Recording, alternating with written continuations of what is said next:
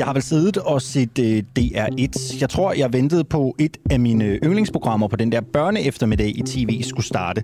Men det kom aldrig på. Jeg sad i sofaen hjemme hos mine forældre, øh, og jeg har vel været 11 år gammel. Jeg var alene hjemme, så jeg sad selv og sappede mellem de forskellige kanaler jeg har helt sikkert ikke forstået, hvad det var, der skete. Tiden, det var før de sociale medier, og jeg havde heller ikke computer. Men jeg husker tydeligt billederne af det første fly, der flyver ind i World Trade Center.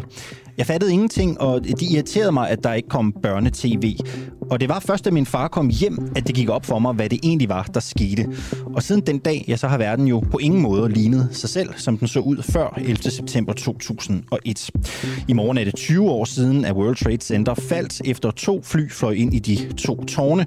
To fly kapret af folk i forbindelse med al-Qaida. I dag ser vi tilbage på den dag, vi alle sammen kan huske, ung som gammel. Og jeg taler med både Hans Engel og Hans Jørgen Bonniksen om, hvordan de husker den dag, der om nogen er gået over i historien. De danske svineproducenter lider. Vi befinder os i måske den største krise længe for svineproducenterne. De kan simpelthen ikke sælge deres svin, og det kan betyde, at store besætninger kan blive aflivet. Men hvad er årsagen til, at det ellers generelt så succesfulde erhverv kæmper med at holde sig oven vande? Det løfter vi sløret for lige om lidt, når jeg taler med formanden for Herning Ikast Landbrugforening. På Hotel Kolding Fjord i Kolding sidder hoteldirektør Peter Madsen. Han mener, at de arbejdsløse i Kolding Kommune er så udulige, at de ikke skaber nogen værdi for hotellet, når kommunen sætter dem i praktik. De ved simpelthen ikke, hvad det vil sige at gå på arbejdet, mener han. Men er de arbejdsløse i Kolding udulige, eller er det bare ikke attraktivt at arbejde på Kolding Fjord? Hoteldirektøren han forsvarer sin kritik. Det gør han klokken halv otte. Og øh, når vi nu er ved arbejdsløse og jobcentre, så skal vi også tale med Torsten Geil fra Alternativet, for han mener, at det er jobcentrene, der er udulige. Derfor vil han og Alternativet helt reformere jobcenter-tankegangen. Han siger, at jobcentrene skal være så fede, at alle vil være arbejdsløse. Hvordan ser fremtidens jobcenter ud, hvis man spørger Alternativet, som ligger på 0,5 procent i meningsmålingerne? Ja, det svarer Torsten Geil på, når klokken den bliver 8.30. Jeg hedder Alexander Vils Lorentzen, og i redaktionen i dag sidder Tobias Julbrun Petersen, Clara Vind og Pernille Grønning. Vi siger alle sammen godmorgen og velkommen til en uafhængig morgen. Svineindustrien, som er Danmarks øh, stolteste erhverv, er i en krise. Priserne de styrtdykker, og landmændene de har svært ved at sælge deres grise. Sådan står det i hvert fald i en historie i Jyllandsposten. Det kan ende med at betyde overfyldt stalle og i værste fald også aflivninger. Nu kan jeg sige godmorgen og velkommen til dig, Svend Agergaard. Godmorgen. Du er formand for Herning Ikast Landbrugforening. Hvad forsager den her krise? Det er jo øh, afrikansk svinepest, som øh, huserer ned i Polen og også kom til Tyskland for et år siden. Det er jo øh, en sygdom, som gør, at man er nødt til at slå en del besætninger ned og lukke nogle zoner, som man ikke kan tage, tage gris ind i, i de zoner der. Det, øh, det bevirker jo så, at, øh, at øh, de slagtestalle, der normalt bliver fyldt op med smågris, de, ikke, øh, de pladser er der ikke. Det er en af årsagerne. Hvad er der ellers? Der er flere, lyder det til. Jamen altså, afrikansk svinepest har jo huseret i, uh, i Kina i, i, i, mange, i flere år, og øh, har været et kæmpestort problem derovre. Det, på et tidspunkt gjorde det jo faktisk, at, uh, at efterspørgselen efter europæisk svinekøb blev meget høj, og derfor havde vi også nogle, uh, nogle, haft nogle gode, rigtig gode priser i flere perioder inden for de sidste tre år. Øhm, men kineserne, de uh, har jo også slagtet ud uh, af deres besætninger, og det gør man jo også med de besætninger, øh, der er i Europa øh, med afrikansk svinepest. Og det gør jo så, at alle de besætninger, der bliver slagtet ud, det kød kommer jo ind på markedet. Så markedet af svinekød er, er, er, er fyldt op. Øh, kan ikke sige det på den måde. Hvad betyder det nu, du formand for Herning Ikast Landbrugsforening? Sådan i kroner og øre, hvad betyder det for jer? Jamen, øh, det, betyder, det betyder utrolig meget. Der er jo mange, der, der må sætte over 100 kroner med øh, for hver gris, de, de sælger øh, lige i blikket. Øh, desværre har vi jo haft øh, flere perioder inden for de sidste tre år. Øh, for et år siden, for, for, for halvanden år siden, øh, der var der nogle slagterier, der, hvor medarbejdere fik corona nede på, i Tyskland, hvor de lige pludselig ikke kunne slagte grisene. Der, der kom der jo også, øh, der blev der jo også en øh, efterspørgsel, eller hvad siger jeg, mangel øh, kunne kunne ikke komme af med grisene øh, på slagteriet, og så håbede øh, smågrisene sig jo også op. Så, men øh, der, så dem, der sælger smågris, der betyder det jo omkring øh, 100, nogle gange 200 kroner per gris, øh, hvis ikke man kan, man kan, hvor på prisreduktionen er der, øh, hvis man helt kan få dem solgt. Og i disse tider, Svend Agergaard, øh, når, du, når du nævner de her tal, når man som, som svineavler går ind og åbner sin, sin bankkonto, hvor kritisk ser det så ud? For nogen kan det se meget kritisk ud. Heldigvis har vi også, også haft nogle, nogle, nogle gode perioder, som jeg, jeg sagde til dig, så, så, så der er også mange, som er øh, øh velpolstret og kan klare øh, de her økonomiske udfordringer, der er i det her. Øh, og vi er jo egentlig vant til, at der er stor øh, prishusving.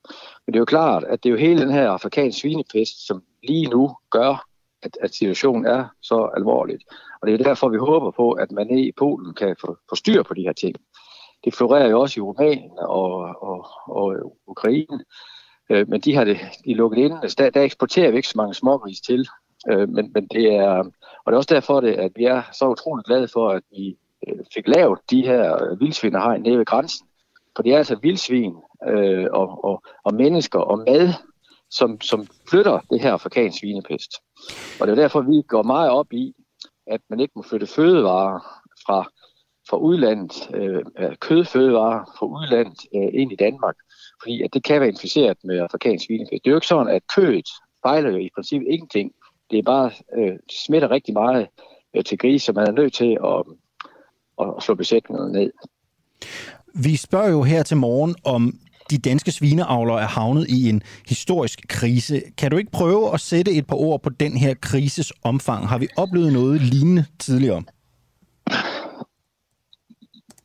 Det, der er i den lige nu, det er jo, at vi, vi, vi står jo over for en, en, en sygdom, som er i, i, i nogle andre lande, som vi heldigvis ikke har fået til Danmark. Og jeg øh, tror, jeg tror øh, vi får. Men, men det er jo det, der er med til at påvirke os. Andre gange kan det være en overproduktion, som gør, at vi, øh, at, at, at vi får noget mindre for grisene. Det, det er nogle markedsvilkår, der, der, der udjævner. Men, men det her, en sygdom, som man ikke rigtig kan, har, kan få, få brugt med, det, den er jo svær at håndtere. Men på den anden side, så er det jo også fordi, at mange af besætningen bliver, slået, øh, bliver slagtet ned, fordi de har sygdommen. Det vil sige, at vi kan jo, øh, det kan være om et år, at der kommer til at mangle virkelig meget grisekød, fordi at, man, øh, at mange af de øh, besætninger, som laver smågrisen, de, de er slået ned. Øh, og det, det er sådan en, øh, en turbulent verden, vi, øh, vi lever i, og vi, øh, vi er ved at vende os til, øh, og gerne skulle øh, prøve at kunne håndtere.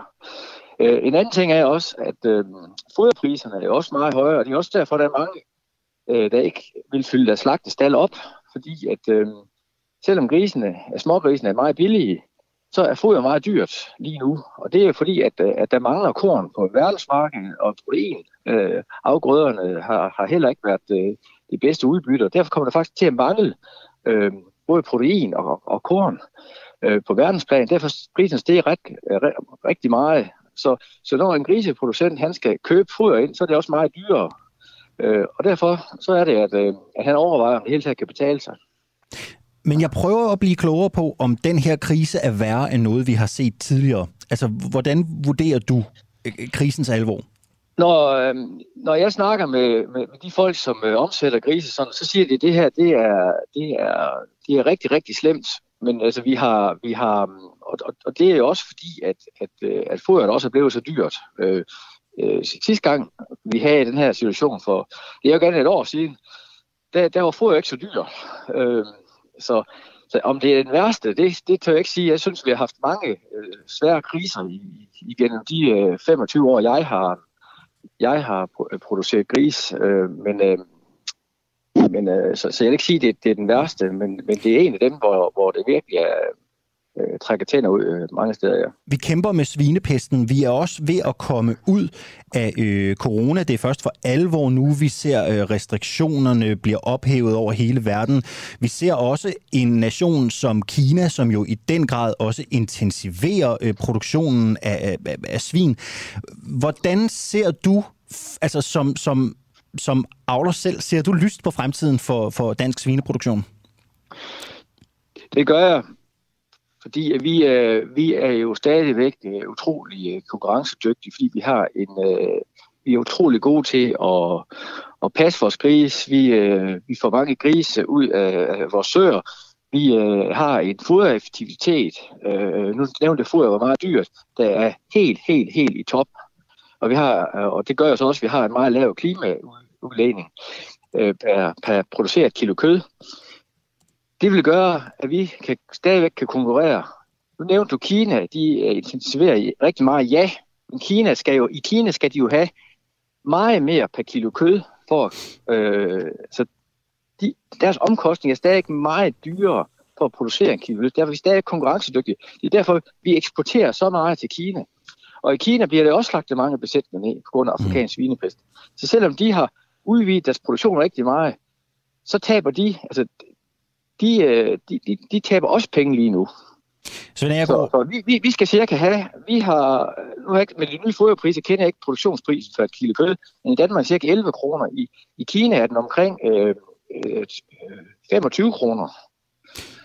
Svend så, så, så, så kineserne, de er lige så presset, som vi er, så de vil også øh, reducere, øh, reducere produktionen. Så lød ordene fra Svend Agergaard, som er formand for Herning Ikast Landbrugsforening. Tak skal du have, fordi du var med her til morgen. Du lytter lige nu til en uafhængig morgen. Kritisk, nysgerrig og levende radio, som politikerne ikke kan lukke. Vi sender live alle hverdage fra klokken 7 til 9. Lyt med via vores app på DK4 DAB, fra vores Facebook-side, eller hvis du bor i hovedstadsområdet på FM-båndet 102,9. Tak til dig, som gør det muligt. Er de øh, ledige i Kolding for dogne og for uengagerede til at tage et arbejde? Det øh, kunne noget tyde på, i hvert fald hvis man spørger direktøren på Hotel Kolding Fjord. Han hedder Peter Julesgaard Madsen. Jeg taler med ham lige om lidt. Bare vent og se. De unge kommer ikke til at tabe i dag. Sådan lød det onsdag fra Dansk Socialdemokratisk Ungdomsformand Frederik Vad. Han skrev det på Twitter. Øh, få timer senere, så ved vi jo alle sammen, hvad der skete. Øh, Mette Frederiksen gik ud og præsenterede sine tanker om at skære 4.000 kroner af de nyuddannedes dagpengesats personligt ved jeg ikke, hvad man mener i øh, DSU, når man øh, beskriver en, en taber. Men, men personligt vil jeg selv mene, at de der unge i en, en eller anden grad har, har tabt. Øh, om Frederik Vad stadig vil stå på mål for øh, udspillet. Det tester vi, når vi ringer øh, til ham øh, klokken 8. Det er godt interview, tror jeg. Det skal I øh, glæde jer rigtig meget til. Klokken den er 13 minutter over syv. Og nu vender vi os altså til historien om de ledige i øh, Kolding Kommune. Fordi Jobcentret i øh, Kolding har sendt flere arbejdsløse i praktik på øh, Hotel Kolding Fjord. Men det er ikke gået super godt. Mange har simpelthen ingen forestilling om, hvordan hverdagen foregår på en arbejdsplads, sådan skriver øh, direktøren i hvert fald på Facebook. Direktøren, han hedder Peter Julesgaard Madsen. Godmorgen. Godmorgen. Du er direktør på Hotel Kolding Fjord. Øh, hvordan er de her øh, praktiksøgende, der kommer ud hos dig, hvordan er de øh, ja, ja, udulige? Hvordan er de uegnede til at arbejde? Hvad, hvad er det, du oplever? Ja, vi skal lige først og fremmest tage fat i, at det faktisk ikke er praktik. Det er folk, som bliver sendt ud for at få et helt almindeligt ordinært job øh, hos os, og det er vi selvfølgelig rigtig glade for, for vi har haft mangel på medarbejdere her hen over mm. sommeren, og det har vi fortsat. Det er typisk øh, unge mennesker eller øh, mennesker, som er, er uden job, som bliver sendt ud til os af Jobcenter Kolding, øh, for, at, for eksempel at tage et job som rengøringsassistenter. Mm. Og det er ikke gået særlig fantastisk, fordi der er rigtig mange af dem, som ikke er blevet screenet ordentligt af jobcenteret. Altså man har ikke sat sig ordentligt ned og kigget på, hvad er deres, altså den enkelte kandidat, den enkelte medarbejders, kommende medarbejders situation, hvad er deres ønsker og behov, og hvad er de parat til i forhold til en øh, ny arbejdsmarked eller en ny arbejdssituation. Og det gør jo så, at vi løber ind i kandidater, som når de møder, har forskellige skavanker, ikke er vant til at have et job, og her snakker vi ikke om fuldtidsjob, vi snakker om jobs på 20 Men, eller 25 hvad, hvad, hvad er det, du oplever helt konkret? Hvad er det, der, hvad er det, Jamen. hvordan er det, de ikke fungerer? Lad os få et par konkrete eksempler. Det er unge mennesker, som øh, måske kommer herud og har øh, diagnoser som øh, angst eller andet. Det er ikke noget, vi er, er spurgt bekymret for eller bange for. Øh, men det er ikke altid det mest hensigtsmæssigt, hvis man skal arbejde på et travlt hotel som rengøringsassistent. Det kan være unge mennesker, som øh, siger, jamen jeg kan ikke finde ud af at komme op om morgenen, så jeg kan først møde ind på, mit, øh, på det her job kl. 12. Øh, det går jo ikke. Altså, vi starter rengøringen øh, øh, midt på formiddag eller først på morgenen for at øh, sikre os, at der er klar til kommende gæster. Har du haft medarbejdere, eller, som har stillet et krav om, at de ikke kunne møde før kl. 12? Altså, som sagt, det kan ja. jeg simpelthen ikke. Ja. Okay. Du det har vi prøvet her hen over sommeren. Okay. Du var ved at fortsætte. Fortsæt endelig med, med eksemplerne her. Jamen, øh, og, det, og det kan være øh, folk, som siger, at vi kan ikke arbejde i weekenden øh, af den ene eller den anden årsag. Øh, det kan man selvfølgelig synes er, er helt legitimt, men, men jeg må også bare sige, at jeg har brug for at have rengøringsmedarbejdere, for eksempel rengøringsmedarbejdere, eller servicepersonale, tjener og alt muligt andet, øh, sådan så vi kan drive vores virksomhed øh, også om lørdagen og også om søndagen. Og, og det er lige præcis den situation, som, som man er nødt til at skal smile meget, meget bedre på, når man, når man kigger ind i, øh, i den her jobsituation. Mm. Får du også nogen ud, som bare slet og ret dogne, som ikke gider? Jamen, det, det ved jeg ikke. Altså, om, om folk er slet og ret dogne, det skal jeg ikke være gøre mig til dommer for. Nå, hvad synes du? Øh, synes du, du har oplevet mit, nogen, der kommer fra kommunen, som jamen, er dogne? Jamen, mit, mit, øh, mit udgangspunkt er, at folk øh, er, er sunde og fornuftige mennesker. Men jeg oplever der også nogen, som, øh, som måske synes, at det er nemmere at sidde derhjemme. Okay. Og hvordan kommer det til udtryk, når du møder dem? Altså, hvordan kan man se det på dem, eller høre det på dem? Jamen, det er, at de ikke er motiveret for at tage et job, øh, og, og, og, og, og det er den situation, som vi står i. Og det er rigtig, rigtig ærgerligt, fordi vi har øh, mange ledige stillinger i min branche. Det her det er jo ikke kun et spørgsmål om Hotel Konjunktur.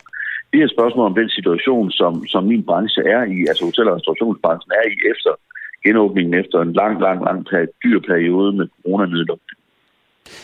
Alle mine kollegaer, når jeg taler med dem, øh, hoteller og restauratører, de skriger efter, efter medarbejdere. Det er den største konkurrenceparameter for os alle sammen i øjeblikket. Og jeg har selv for eksempel haft vores restaurant lukket ned, øh, eller 20 procent af vores restaurantkapacitet lukket ned i juli måned, fordi vi simpelthen ikke havde arme og ben til at bære tallerkenerne ind. Du får jo øh, du får folk fra kommunen, fordi det er svært selv at, at, at rekruttere. Hvis du nu sagde, jeg gør det mere attraktivt at tage et arbejde på Hotel Koldingfjord. Jeg, øh, jeg sætter lønnen op. Tror du så ikke, at du vil få nogle flere øh, kvalificerede og måske mere sultne medarbejdere? Ja, det kan muligvis være, at man kan dreje på det, på det håndtag, men jeg synes ikke, at det er, er det rigtige. Men vil du det? Altså, jeg tror, jeg tror ikke på, nej.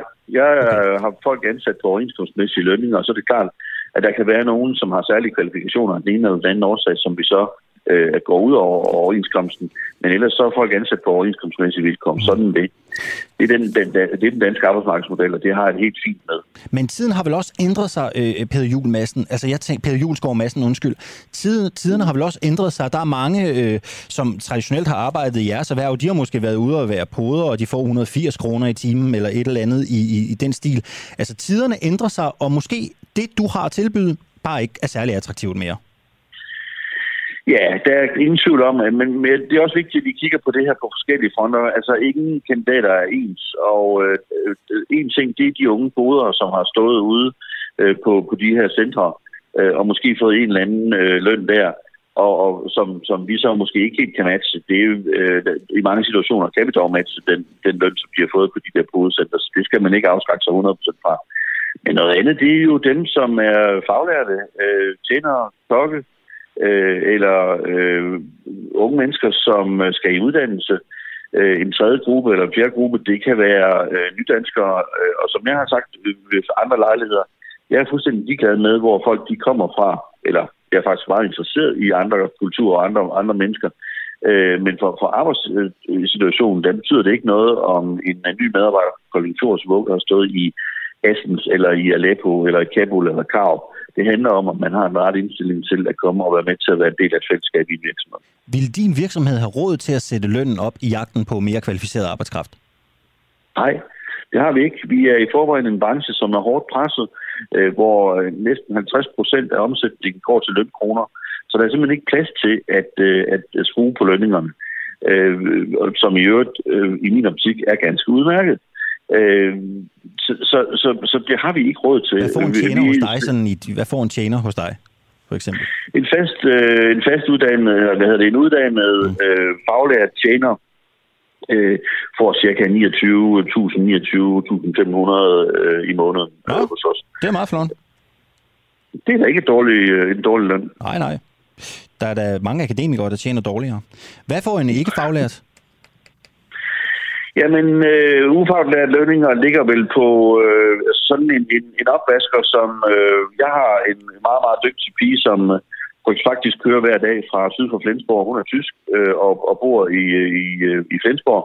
Hun kører op til os hver eneste dag for at passe vores opvask sammen med hendes øh, syriske kollegaer.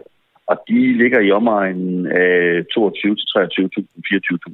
22 til 24.000. Ja.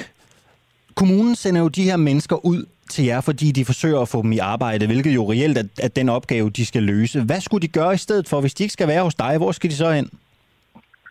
Jamen, jeg tror, det er rigtig, rigtig vigtigt, at vi kigger på de her mennesker og de her kandidater som mennesker, og kigger på dem helt individuelt og siger, hvilke muligheder har Per, hvilke muligheder har Paul, og, og, og så sørge for at få matchet på den rigtige måde, sådan så de, som jeg også skriver i min artikel, ikke skal lide flere nederlag.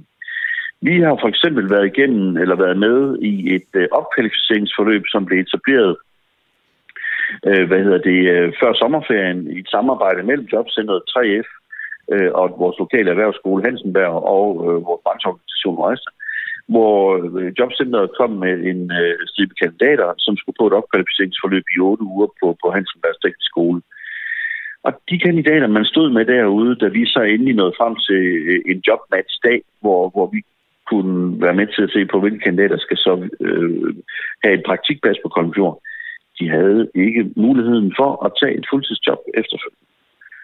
Og, og det er jo vigtigt. Og det havde de ikke, fordi? Nej.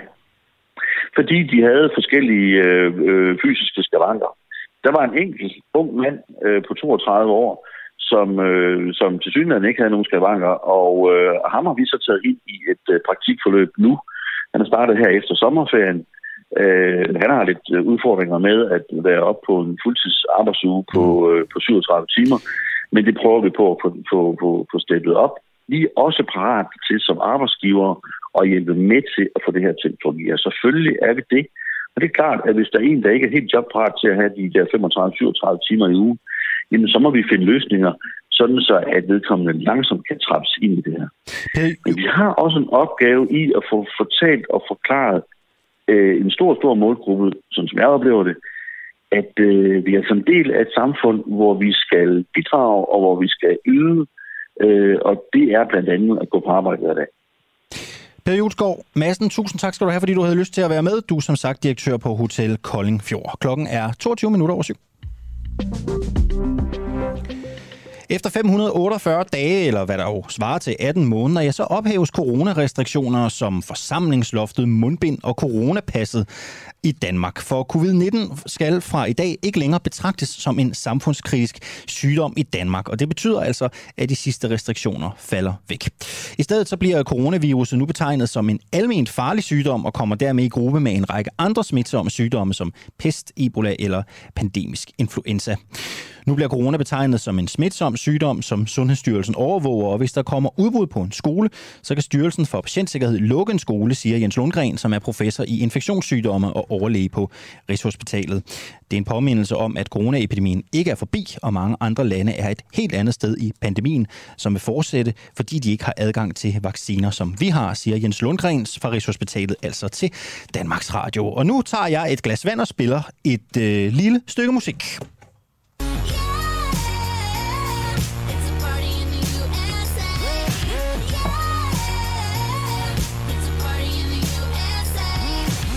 Ja, sådan. Så kom I op derhjemme. Det øh, spillede jeg her, det var Miley Cyrus med Party in the USA, og øh, jeg spillede det, fordi jeg skal tale med en, øh, en, en mand, som tidligere har været gæst hos mig her i en uafhængig morgen. Jeg skal tale med John Killerup, som er tidligere medlem i øh, Venstre i Odense. Her gik han efter at komme i øh, byrådet i Odense. Hans gamle parti kunne ikke rumme ham. Han gik efter borgmesterposten. Han udfordrede Christoffer Lilleholdt, som jo er øh, borgmesterkandidat i øh, Odense. Øh, og da partiet lancerede valgkampen, ja, så øh, lancerede han sin egen valgkamp, som var større og måske bedre. Det vil man sikkert sige, hvis man sidder i USA. Johnny Kilrup mener selv, at han blev kylet ud af Venstre på røv og albuer, det fortalte han også i sidste uge. Og i dag, der kan vi så her på Den Uafhængige afsløre, at han er tilbage med det nye parti, Liberalerne. Og Johnny Kilrup, vi skal tale med nu, er jo en mand, der i den grad er inspireret af de amerikanske valgkampe, derfor også et amerikansk nummer til at byde ham velkommen med. Godmorgen, Johnny Kilrup. Godmorgen. Må vi ikke lige høre, hvordan vil du rulle det nye parti ud på sådan en ægte American way?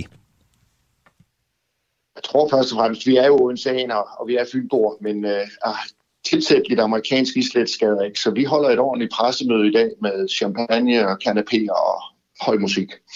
Okay. Og hvad, øh, lad mig lige høre det her nye parti. Du sagde jo til mig, sidst vi to talte sammen, at der var noget nyt under opsejling. Du vil ikke fortælle mig, hvad det var. Øh, hvad skal liberalerne være for et parti? Det er jo blevet trendy, at nye partier.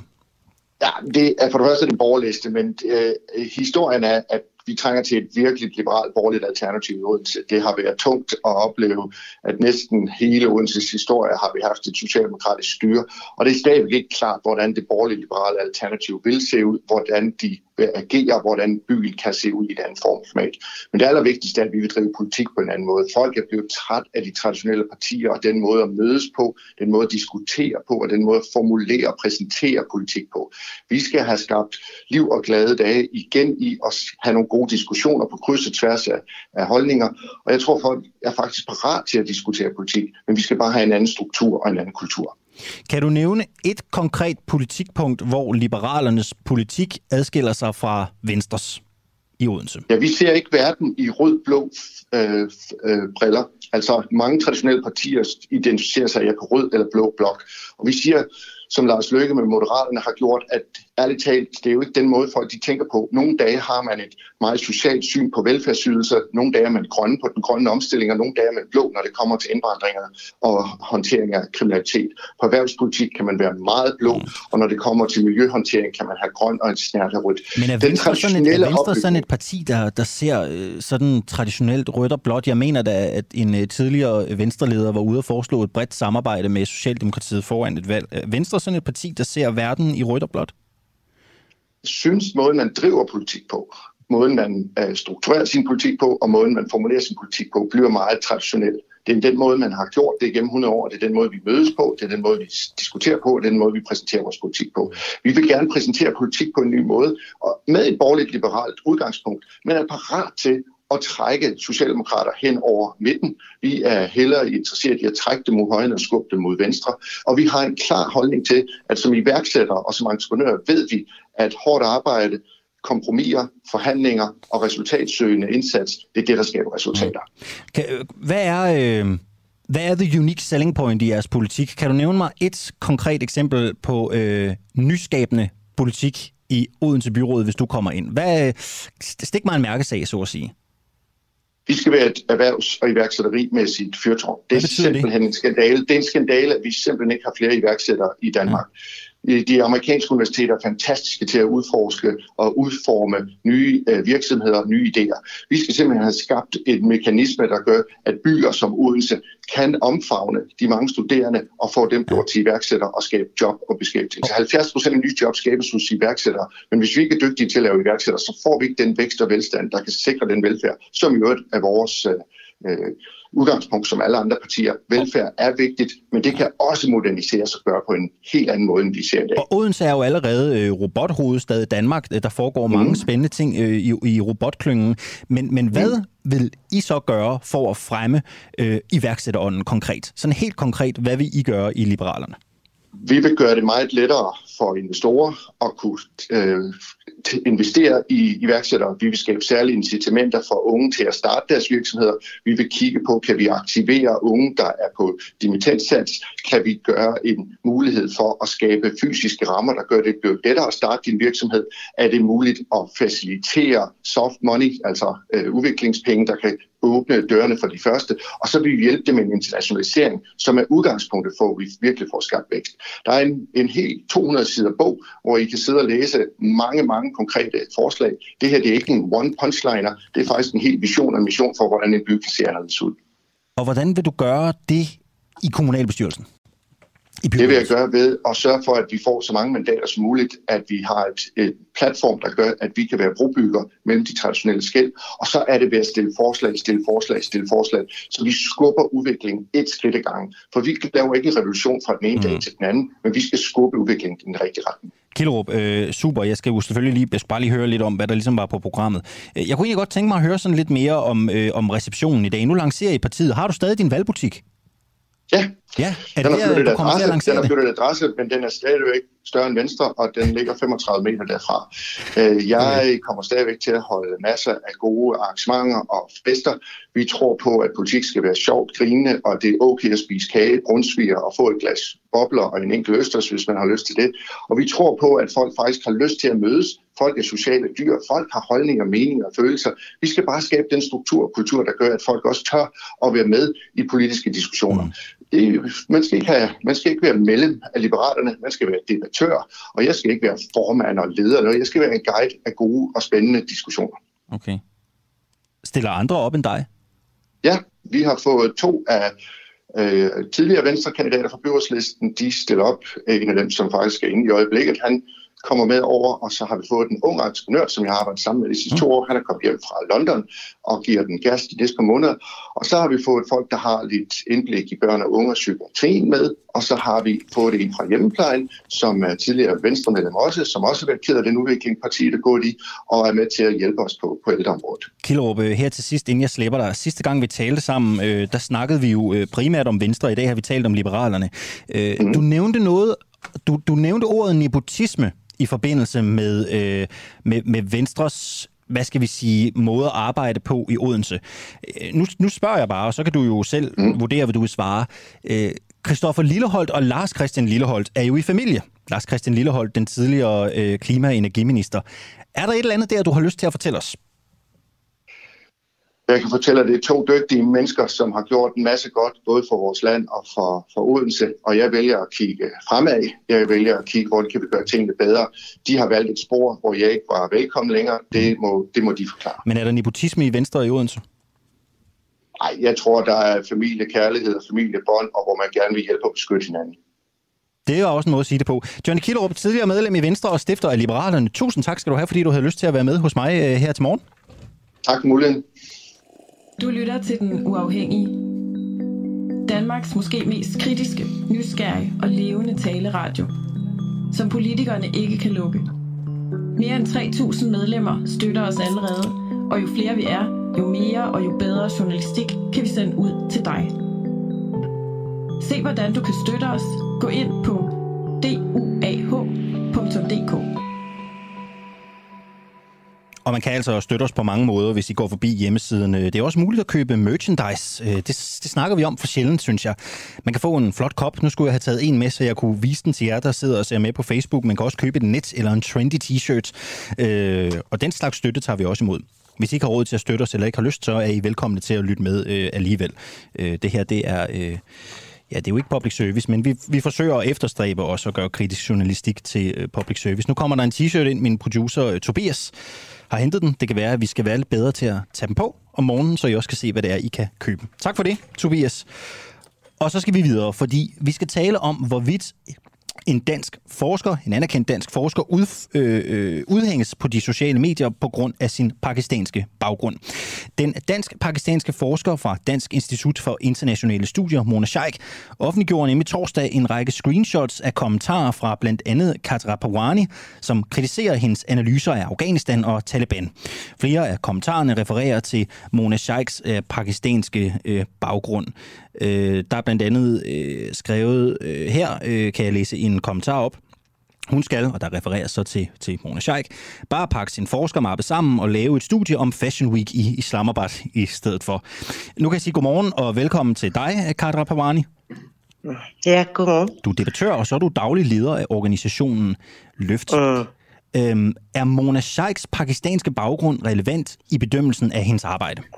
Altså, det, det er fuldstændig forkert, det I siger. Øhm, for det første, så har det eneste tidspunkt, hvor jeg har nævnt hendes pakistanske baggrund, det er efter hendes eget CV, hvor hun, øh, hvor hun selv er ekspert i det pakistanske Taliban.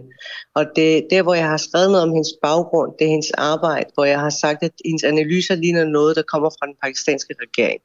Det med øh, modeshow, fashion show, i, øh, eller fashion week i, i Islamabad, det er faktisk, fordi hun få dage efter Kabul bliver overtaget, holder et oplæg ind i DIS med et billede af, af en talibaner, der går rundt i Kabul, hvor han har det her hippie-tøj på, som hun synes er rigtig interessant. Og det ligner da noget, noget der, der, der godt kunne ligne et eller andet fashion statement, som, som en forsker åbenbart synes er det mest interessante efter, at uh, palæet er faldet til, hvad hedder det, til Talibans styr. Ikke? Mm. Um, som jeg fandt opsigtsvækkende, så der er faktisk en, en sammenhæng mellem det, med, med kommentaren omkring Fashion Week og, og hendes eget foredrag ind i dis få dage efter, at den tragedie foregår i Afghanistan. Synes du ikke, når du skriver, som du gør, at du er med til at devaluere øh, Mona Sheiks, øh, hvad skal vi sige, faglige baggrund? Nej, jeg synes, at man som forsker, øh, alle forskere kommer med forskellige perspektiver, men hvis man kigger på alle mulige andre forskere, så har de øh, fuldstændig en, en, en, en modsat analyse end Mona Sheikh har. Og øhm, hvis man også kigger på forskellige paneldebatter, hvor forskere sidder sammen omkring den her konflikt, der kommer de også med hver især øh, deres perspektiver. Nogle har ingen tiltro til Taliban, øhm, også set på baggrund af deres adfærd og deres fremfærd. Eksempelvis siger Mona Sheikh, at, at der har været en fredelig magtoverdragelse, der har været en fredelig fremfærd i Afghanistan øh, med Taliban, og det passer, altså det, det, det, det er de facto forkert. Øh, 2021 er det mest blodige år, hvad angår Taliban. Der er 50 procent flere civile tab og såret det første, halve, det første halve år her i 2021, end der nogensinde har været før. Ikke? Så det passer faktisk ikke. Der er flere faktuelle, hvad skal man sige, øh, eller, eller flere oplysninger eller udtalelser, hun er kommet med, som bare de facto forkert. Det, går, det strider helt imod det data, vi har på området. Øhm, og der synes jeg også, at, at jeg har jo ikke, altså det her påstand med, at jeg skulle agere som de her politikere, der mener, at man skal tage midlerne fra forskerne. Det har jeg ikke udtalt nogen som helst steder. Jeg synes, at forskere skal mm. have lov til at forske i det, de vil. De må også gerne øh, hvad hedder det, interviewe debatten, eller, eller hvad, hvad de synes, der er interessant. Men så snart deres forskning kommer ud, så, så er det altså ikke Men... noget profetisk, en profetisk sandhed. Så synes jeg godt, at man må angribe det. Det gjorde vi også med den brune, undskyld, det gjorde vi også med den brune minoritetskamp. Øhm, den kvindekampen i Danmark, da vi kom på banen med den danske kvindekamp, der har vi siddet med forskere i hele landet, vi har siddet med eksperter, der har været dybt nysgerrige efter at vide, hvad har jeres oplevelse været internt? uddannelsesmæssigt? Uddannet, jeg har en bachelor i jord. Ja. Hvordan i alverden kan du øh, have indsigt til at sige, at den forskning, som, øh, som Mona Scheik øh, foretager, er, øh, er dårlig? Altså, hvilket, øh, hvilket sådan akademisk grundlag har du for at vurdere det? Jeg har ikke nogen akademisk grundlag. Jeg har baggrund i Afghanistan, jeg har også rejst rundt i landet, og jeg følger rigtig, rigtig meget med i Afghanistan. Og så har jeg det, at jeg også er en borger i Danmark, og så læser jeg også andre forskers rapporter, vurderinger, analyser. Øhm, jeg læser, jeg følger også med journalister, jeg følger med Men har i... du et videnskabeligt grundlag, der gør, at du kan kritisere det har jeg ikke. Pavani? Eller det har, men, øh, men, men, Scheiks men, er det, men er det præmissen? Er det Altså, præmissen for, at nogen må kritisere noget? Jeg har jo også kritiseret undersøgelser omkring, øh, det, hvad skal man sige, øh, minoritetsetniske problematikker inden for ligestilling. Nej, der du har jeg sagtens- aldrig fået du, du, ud. du kan sagtens have en holdning til det, men i den verden, som øh, Mona Scheik øh, færdes i, der er... det er jo min holdning, det her. Ja, ja, ja, ja. Men, men jeg prøver ja. Bare at finde ud af, hvad dit sådan videnskabelige belæg er for at kalde hende en dårlig forsker. Mm, Jeg har ikke haft nogen, prøv jeg har ikke nogen videnskabelig belæg. Det jeg siger eksempelvis en fredelig magtoverdragelse, en fredelig fremfærd, det er ikke mig, der siger, at det er de facto forkert. Det siger statistikkerne i forhold til civile drab. Hvis jeg går ind og bare påpeger det, det er jo ikke min holdning. Det er en ting. Der forholder jeg mig til data. Hvis jeg mener, at det er forkert, det hun siger, det skal jo have lov til, det er den offentlige debat. Jeg har da aldrig nogensinde hørt før, at, at man kun må have en holdning til forskning eller forskningsresultater, hvis det er, at man har en videnskabelig baggrund. Nej, det, er da, det er da et meget snobbet tilgang til den politiske debat. det, ja, jamen, det er du velkommen til at sige. Jeg, jeg prøver bare at blive klogere på, sådan, hvad det er for et belæg, man kan sige, udover at man, at man har en holdning til det. Men det er også fint. Altså, det er super Man fint. behøver altså belæg, altså igen, jeg kan godt forholde mig til data og påpege, at lige præcis den formulering, det er forkert. Det er de facto forkert. Øhm, eksempelvis også, at, at, at, hvad hedder det, at, at Taliban skulle være moderat, og de skulle være fredelige, og de skulle nok klare sig okay. Det er også de facto forkert. Altså lige nu, der er alvorlige kampe, eller at Taliban er fredsforsonende, vil gerne indgå fredsforhandling. Det er også de facto forkert. De har angrebet Panjshir. Hvilke incitamenter skulle Mona Sheikh have for at, hvad skal vi sige, fremstille virkeligheden anderledes, end den er? Jeg tror bare, at det handler også om, om, om hvor meget man tror på Taliban. Det er ikke fordi, at jeg antager, at Mullah Sheikh har et eller andet, hvad skal man sige, interesse i, at Taliban skal et eller andet. Det jeg bare påstår, det det jeg bare siger undskyld, det er, at, at, at hun tror mere på, hvad det er, de siger. Det gør jeg bare ikke. Det er der også rigtig mange andre, der har videnskabelig, hvad skal man sige, belæg for at vurdere det, der mener, at man ikke skal tro på dem overhovedet. Øhm, det viser virkeligheden også i Afghanistan at, at, at de siger én ting, men gør noget helt andet. Ikke? Mm. Det er jo, der er jo ikke noget fred i Afghanistan. Altså ord som fred, moderat, øhm, det er bare, måske er det min forståelsesramme, den er helt gal med, men, men sådan som jeg forstår de ord, så er det ikke, at der er 50% flere civile drab i 2021, end der har været før. Sheikh er jo øh, hun er øh, dansk-palæstinensisk forsker. Hun har speciale i international politik og sikkerhedsstudier. Så sidder hun jo på Dansk Institut for Internationale øh, Studier mm-hmm. med mhm. fokus på Taliban i Pakistan. Mener du, at Mona Sheikh er værdig til at sidde der? Ja, det mener jeg. Og det var også det, prøv at høre, der er nogle kommentarer, hun sjovt nok ikke har taget med. Jeg har faktisk skrevet en kommentar også, at, at hvis man går tidligere ind i hendes forskning, Haqqani-bevægelsen har Mona Sheikh eksempelvis gået rigtig, rigtig, rigtig hårdt til det er Afghanistans nye indrigsminister, ikke? Øhm, hvis, man, hvis det er, man sidder og til, har tiltro til, at Taliban er moderat, og de kommer til at klare sig fredeligt i Afghanistan, så er det meget mærkeligt, at vores indrigsminister er en af dem, hun har gået aller, allerhårdest til. Jeg mener helt klart, at alle forskere... Jeg, jeg, jeg har ikke formålet, jeg går heller ikke ind for den der politiske kultur, hvor man skal gå ind og blande sig i, hvad forskere beskæftiger sig med, og hvad, hvad for noget viden de kommer ind og giver os. Men, men jeg synes, at, at den politiske debat er fri, og, og lige præcis det her område, hvor det selvfølgelig også, og jeg har da også nogle følelser i det, det har Mona også, det har alle, jeg tror ikke på den der verden, hvor vi alle sammen er, er renset for følelser, vi kommer hver især med vores perspektiver. Hun har så en videnskabelig baggrund, jeg har endda også læst hendes rapporter, jeg har lært rigtig meget af dem, jeg påpeger bare noget, der de facto forkert. Karapawani, tusind tak skal du have, fordi du havde lyst til at være med her til morgen. Karapawani, som altså er debattør, og derudover så er hun også daglig leder af organisationen Løft. Klokken den er 19 minutter i 8. Lidt senere her på morgenen, så øh, ringer jeg til Frederik Vad. Han er formand for Dansk Socialdemokratisk Ungdom. Jeg gør det om cirka små 20 minutter.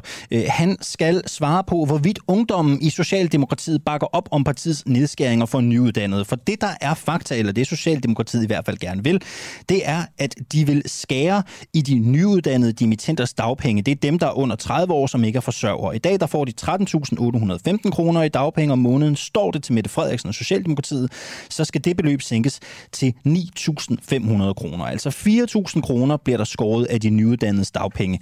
Øh, jeg spørger Frederik hvad om øh, de unge i Socialdemokratiet kan bakke op om det.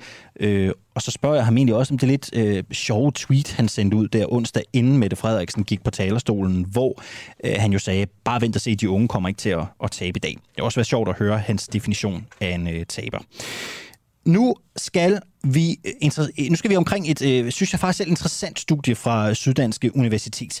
Det viser, at jo tættere du bor på trafikstøj, jo større risiko er der for at blive dement. Det er en ny stor undersøgelse, den er blevet bredt fortalt i de øh, danske medier i går. Øh, forskeren selv har været ude og udtale sig. Nu skal vi også tale om det her. Det skal vi sammen med øh, Nis Peter Nissen. Godmorgen.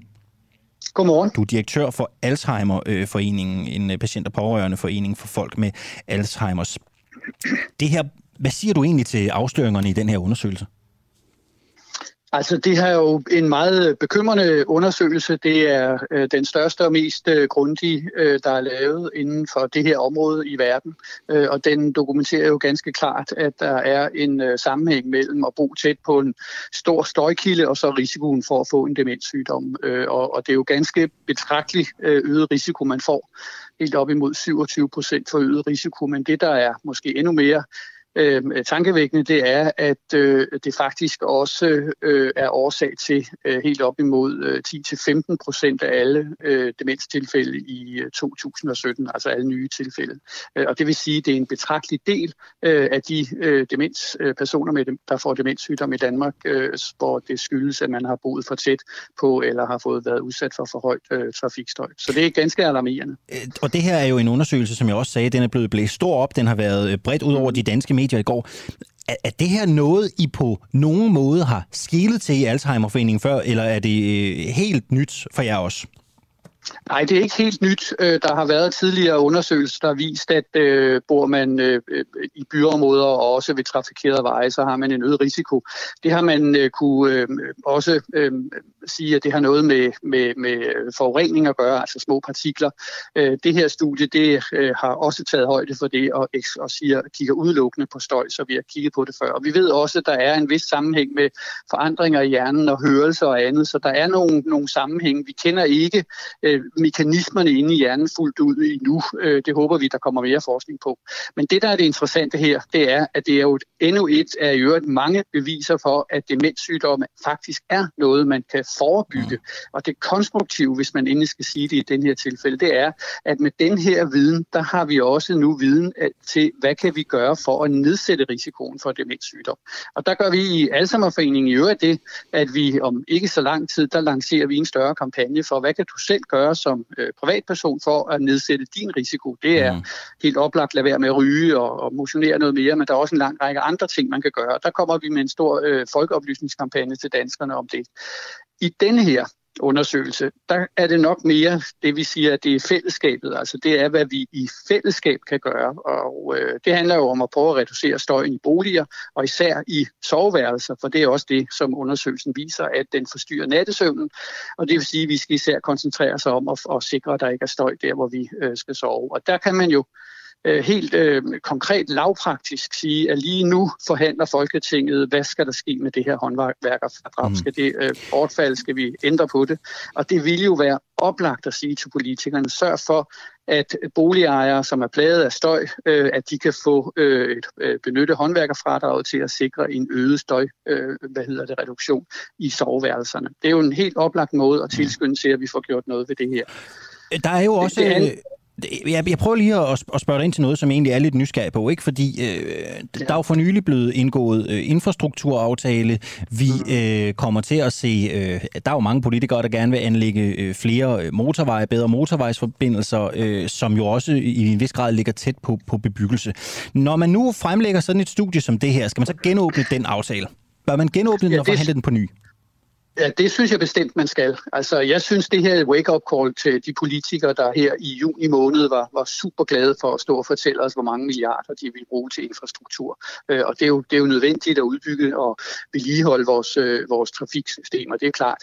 170 øh, milliarder kroner, det er ganske mange penge, og da jeg kiggede på det her øh, i, øh, i går, der, ser, der er det jo, øh, det vidste jeg jo ikke før, men det kunne jeg se, at der er bruges afsat omkring 3-4 milliarder til støjreduktion. Det er jo altså ja, helt nede på et par procent øh, af det, og det er jo slår slet ikke, eller det er jo slet ikke proportionelt i forhold til, hvor stor, øh, hvad skal vi sige, negativ konsekvens for liv og helbred de her øh, trafikinvesteringer øh, har. Hvad synes så du så, man skulle afsætte til støjreduktion? Hvad ville være passende i stedet for?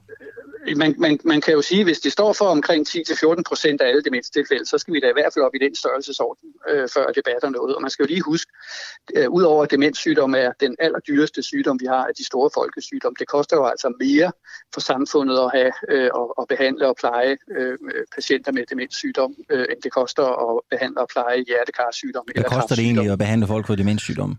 Altså i Danmark regner vi med, at det koster omkring 24 milliarder om året øh, til behandling og pleje, og så skal du derudover jo så lægge den øh, tabte arbejdsfortjeneste, der er for pårørende, der skal bruge tid til at passe og pleje, og det har vi regnet på, det er omkring 20 milliarder øh, i den størrelsesorden. Så det, det er meget, meget store beløb, øh, vi snakker om. Så, så vi skal i hvert fald op på en, en 10-15 procent, måske 20 procent af nogle infrastrukturinvesteringer, øh, der skal bruges til støjreduktion. Og så er pointen jo også, det er jo ikke kun demenssygdom, det er jo altså også kræftsygdom, hjertekarsygdom og en lang række andre sygdomme, som kommer i øget støj. Det er der en masse andre forskningsresultater, der har vist. Så, så det her, det siger, at, at hvis vi for alvor vil forsøge at forhindre, at vi i fremtiden får fuldstændig enorme udgifter øh, til behandling og pleje øh, af, øh, af mennesker med forskellige sygdomme, så bliver vi nødt til at se på, hvordan vi indretter samfundet, så vi undgår øh, at få det her. Og vi har hver især som enkeltpersoner et ansvar. Vi har en mulighed, vi har en chance for at, at, at reducere vores risiko for at få demenssygdom, for eksempel ved at lave nogle livsstilsændringer, men vi har også som fællesskab et ansvar for at prøve at se, hvad kan vi i fællesskab gøre for at nedsætte risikoen for, at folk får en demenssygdom. En ting er jo, øh, at man kan sige, at politikerne kan åbne infrastrukturaftalen, eller politikerne har, måske har et ansvar, de ikke har levet op til. Men har man selv et personligt ansvar for ikke at bosætte sig øh, ved en motorvej eller et andet tæt trafikeret område med støj, hvis man vil nedsætte risikoen for demens? Altså, det har man jo ikke haft tidligere, fordi man ikke har vidst det. Øh, man har måske godt vidst, at det var generende. Jeg tror, hvis man beder nogle boligøkonomer om at regne ud, så kan de jo godt se, at der er jo en viden i befolkningen om øh, værdien af at bo tæt op ad en motorvej. Jeg er ret sikker på, at prisniveauet det øh, justerer sig øh, bestemt efter det. Der er jo et berømt program, der hedder beliggenhed, beliggenhed, beliggenhed.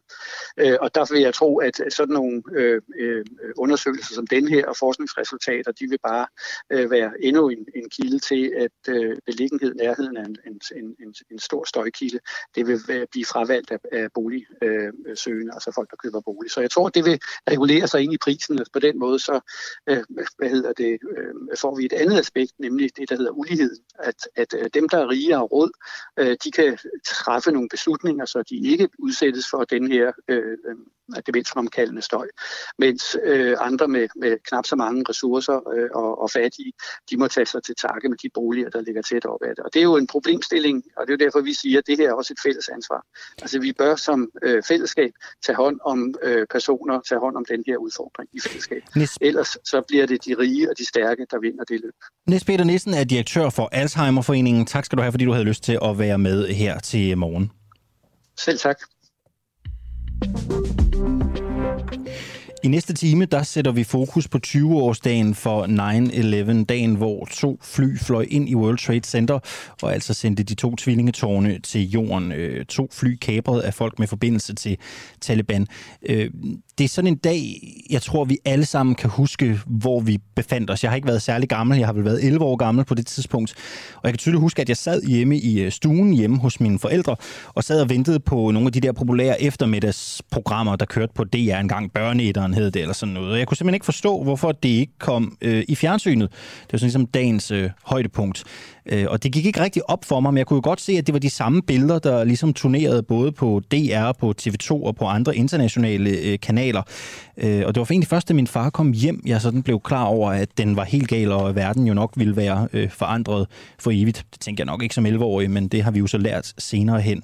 Øh, jeg taler med to, øh, der øh, helt sikkert også kan huske, hvad de lavede den dag, nemlig øh, den tidligere chefredaktør på Ekstrabladet, Hans Engel og Hans Jørgen Bonniksen, som altså var øh, chefkriminalinspektør hos Rigspolitichefen dengang det her skete. Jeg taler med dem på den anden side af klokken 8 om øh, deres øh, erindring af den her dag. Du må også meget gerne byde ind med, hvad du lavede den dag, øh, hvor du befandt dig henne, øh, da det her skete, øh, så vi ligesom kan, kan mindes og læse op her i radioen. Øh, du kan enten sende mig en sms, øh, du skriver DUA, D-U-A-H, øh, øh, og så sender du din øh, sms øh, afsted øh, til 1245, så læser jeg den op. Du kan også skrive i kommentarfeltet under vores øh, Facebook-video, hvis du ser med der, eller skrive på Twitter, hvis du bare husker at tagge den øh, uafhængige. Klokken den er øh, 8 minutter i 8. Om lidt så taler jeg med Thomas Bankmøller. Han er kommunikationschef i fagforeningen KRIFA, og vi skal tale om, hvorvidt fagforeningerne presser de nyuddannede ind i dagpengesystemet. Øh, Endelig færdiguddannet, så kører bussen. Gå ikke glip af dagpenge. Så lyder en reklame fra øh, fagforeningen Krifa, nemlig den har I måske set i busskuer eller på busser rundt omkring i landet. Det øh, var en reklame, der i den grad fik landets beskæftigelsesminister Peter Hummelgaard op i det røde felt på øh, regeringens pressemøde her øh, forleden. Øh, nu skal jeg prøve at høre, hvad det egentlig var, øh, Peter Hummelgaard han øh, sagde. Solidaritet og tryghed skal gå hånd i hånd det er forudsætningen for et attraktivt dagpengesystem. Men der skal også være en ordentlig og færre balance mellem tryghed og økonomisk gevinst ved at komme i arbejde. Og spørgsmålet er, om der er det for alle. I forsommeren kom jeg i tvivl. I Københavns gader kørte busser rundt med en, efter min mening i hvert fald, opsigtsvækkende reklame fra Krifa. Den hed Endelig færdiguddannet. Så kører bussen. Gå ikke glip af dagpenge. Reklamen gjorde mig bekymret. For hvornår er dagpenge blevet det naturlige næste skridt, når man har taget en uddannelse? Godmorgen, Thomas Bankmøller. Godmorgen. Du er kommunikationschef i Grifa. Øh, hvad tænkte du, da I ligesom fik en special mention af Peter Hummelgaard på det her pressemøde? Jamen, øh, det er altid fornemt at blive øh, nævnt af en minister på et, øh, på et pressemøde, så, øh, så øh, det var jo egentlig øh, ganske fint. Øh, øh, når man så sådan tænker lidt over det, så øh, kan man sige, øh, øh, havde Peter Hummelgaard, beskæftigelsesministeren, øh, egentlig øh, læst vores, øh, vores budskab rigtigt. Øh, det er så det, den næste tanke, men, øh, men det er jo altid fornemt at, at sådan blive nævnt. Hvordan har han misforstået det? Jamen, jeg synes, at øh, beskæftigelsesministeren øh, misforstår øh, budskabet, fordi øh, vi forsøger faktisk at informere de unge om, om reglerne. Tit er det sådan, at, at øh, de unge mennesker de kommer fra et, et langt studie og har haft øh, hovederne nede i, i bøgerne i, øh, i mange år, og faktisk øh, ikke sådan rigtig forholdt sig til øh, det liv, de skal ud og, øh, og være en del af, altså det, øh, om jeg så må sige, rigtige arbejdsliv. Og, øh, og der, øh, øh det vi forsøger at gøre simpelthen med, øh, med kampagnen der, det er simpelthen ret og slet at informere øh, de unge mennesker om, øh, om reglerne. Og det er jo ganske enkelt sådan, at, øh, at der er en frist på 14 dage, hvis ikke man er, allerede er meldt ind i en, øh, i en A-kasse øh, efter en uddannelse, øh, for at du, øh, du kommer øh, tidsnok ind i, øh, ind i systemet. Og det, der kan jeg sådan mm. øh, ikke have det, have det på anden måde, end at det må et eller andet sted være et ærende, øh, Peter Hummelgaard og, ja. øh, og også fagbevægelsen, og vi er, er enige om. Lad os lige tage reklamen her. Endelig færdiguddannet, så kører bussen. Gå ikke glip af dagpenge. Hvordan mm. er det ikke en opfordring til at gå på dagpenge frem for at finde et job? Hvis vi tager fat i den ja. ordlyd, den her reklame spiller på. Ja, øh, fair nok. Øhm, altså selve ordlyden gå glip henviser jo til, at, øh, at det jo det er jo ærgerligt for, for de unge at stå i en situation 14 dage efter endt uddannelse og ikke være klar over, at det her det er, mm. det er faktisk øh, den øh, mulighed, de har, øh, når, de er, når de er færdige med uddannelse. Og så stå der, og så ikke at have et job. Men I skal jo endelig, man... endelig færdiguddannet, gå ikke glip af dagpenge. Altså man skulle jo mene, ja, ja. endelig færdiguddannet, skynd dig ud på arbejdsmarkedet. Ja, det, det, det hvordan, de hvordan opfordrer I ikke til, at, at folk skal gå på dagpenge? Ja, men, øh, med ordlyden der, så øh, henviser vi sådan set bare til fristen. Øh, altså der er 14 dage, det læser du også i teksten nedenunder, øh, at, øh, at øh, der er de her 14 dages frist øh, til at, at melde sig ind, så man bliver en del af dagpengesystemet. Et øvrigt et ærne, som, som øh, vi nødvendigvis øh, deler med, øh, med alle andre A-kasser, ikke også en information, du kan mm. finde øh, alle mulige andre steder på HK's hjemmeside og 3F's hjemmeside, så der er jo ikke noget øh, mærkeligt det, i, øh, i det. Øh, og, øh, Men kan du ikke godt se, at ordlyden kan være lidt øh, misvisende, kan, øh, provokerende? Nej, faktisk ikke. Altså, i det øjeblik, at du står uden job, og det er der nogen unge, der gør. Heldigvis er der rigtig mange, øh, der, øh, øh, der, der, der får et job relativt hurtigt efter endt uddannelse. Og i øvrigt så taler vi jo med enormt mange øh, unge lige i den her fase, og øh, jeg synes ærligt talt også, at den her idé om, at, øh, at der skulle være sådan et, et specielt incitament hos de unge øh, i simpelthen bare at fortsætte i, øh, i ledighed, for ligesom at, at, øh, at forlænge deres studieliv øh, med, med brædder. Altså, øh, det, det synes jeg simpelthen er at give øh, de unge for, for lidt credit øh, af beskæftigelsesministeren her.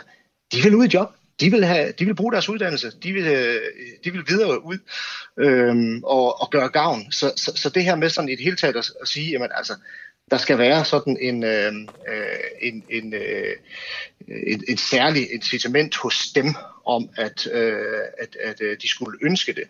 Det er slet ikke der, vi vil hen. Vi sådan set bare informere dem om, at der er nogle frister, der gælder, og, øh, øh, og derfor så, øh, så informerer, øh, informerer vi dem om det. Bror, jeg skal være helt ærlig at sige, ikke? altså den her historie, mm. det kan på ingen måde pisse mig af. Overhovedet ikke. Altså jeg kan ikke, jeg kan ikke, jeg kan ikke se problemet i det. Ikke? Nu, nu toner jeg bare ret flag. Øhm, men jeg bliver skængel nødt til at spørge dig, øh, fra en kommunikationsmand til en anden. Har, har I lavet den her reklame bevidst, fordi I gerne vil have en politisk reaktion? Nej, selvfølgelig har vi ikke det. Vi har øh, lavet den her øh, øh, kampagne for at få en reaktion hos de unge. Hov, Øh, der er et budskab til mig. Det er relevant information. Er der noget med 14 dage, jeg skal være opmærksom på? Øh, det må jeg hellere sørge for at få, øh, få orden i. Og så placerer vi den på et tidspunkt øh, på året, hvor øh, de unge typisk øh, er ved at færdiggøre deres uddannelse, nemlig op til sommer. Der er noget, jeg skal være opmærksom på. Det må jeg få gjort noget ved, og vi ønsker alle, at, øh, at, øh, at de unge de bliver øh, en del af dagpengesystemet, så de bliver økonomisk sikret. Øh, så, så, den, øh, det, det, det, altså, så det er simpelthen et budskab øh, direkte henvendt, øh, henvendt til de unge, så de får mulighed for at øh, forholde sig til det liv, der venter på den anden side af en uddannelse.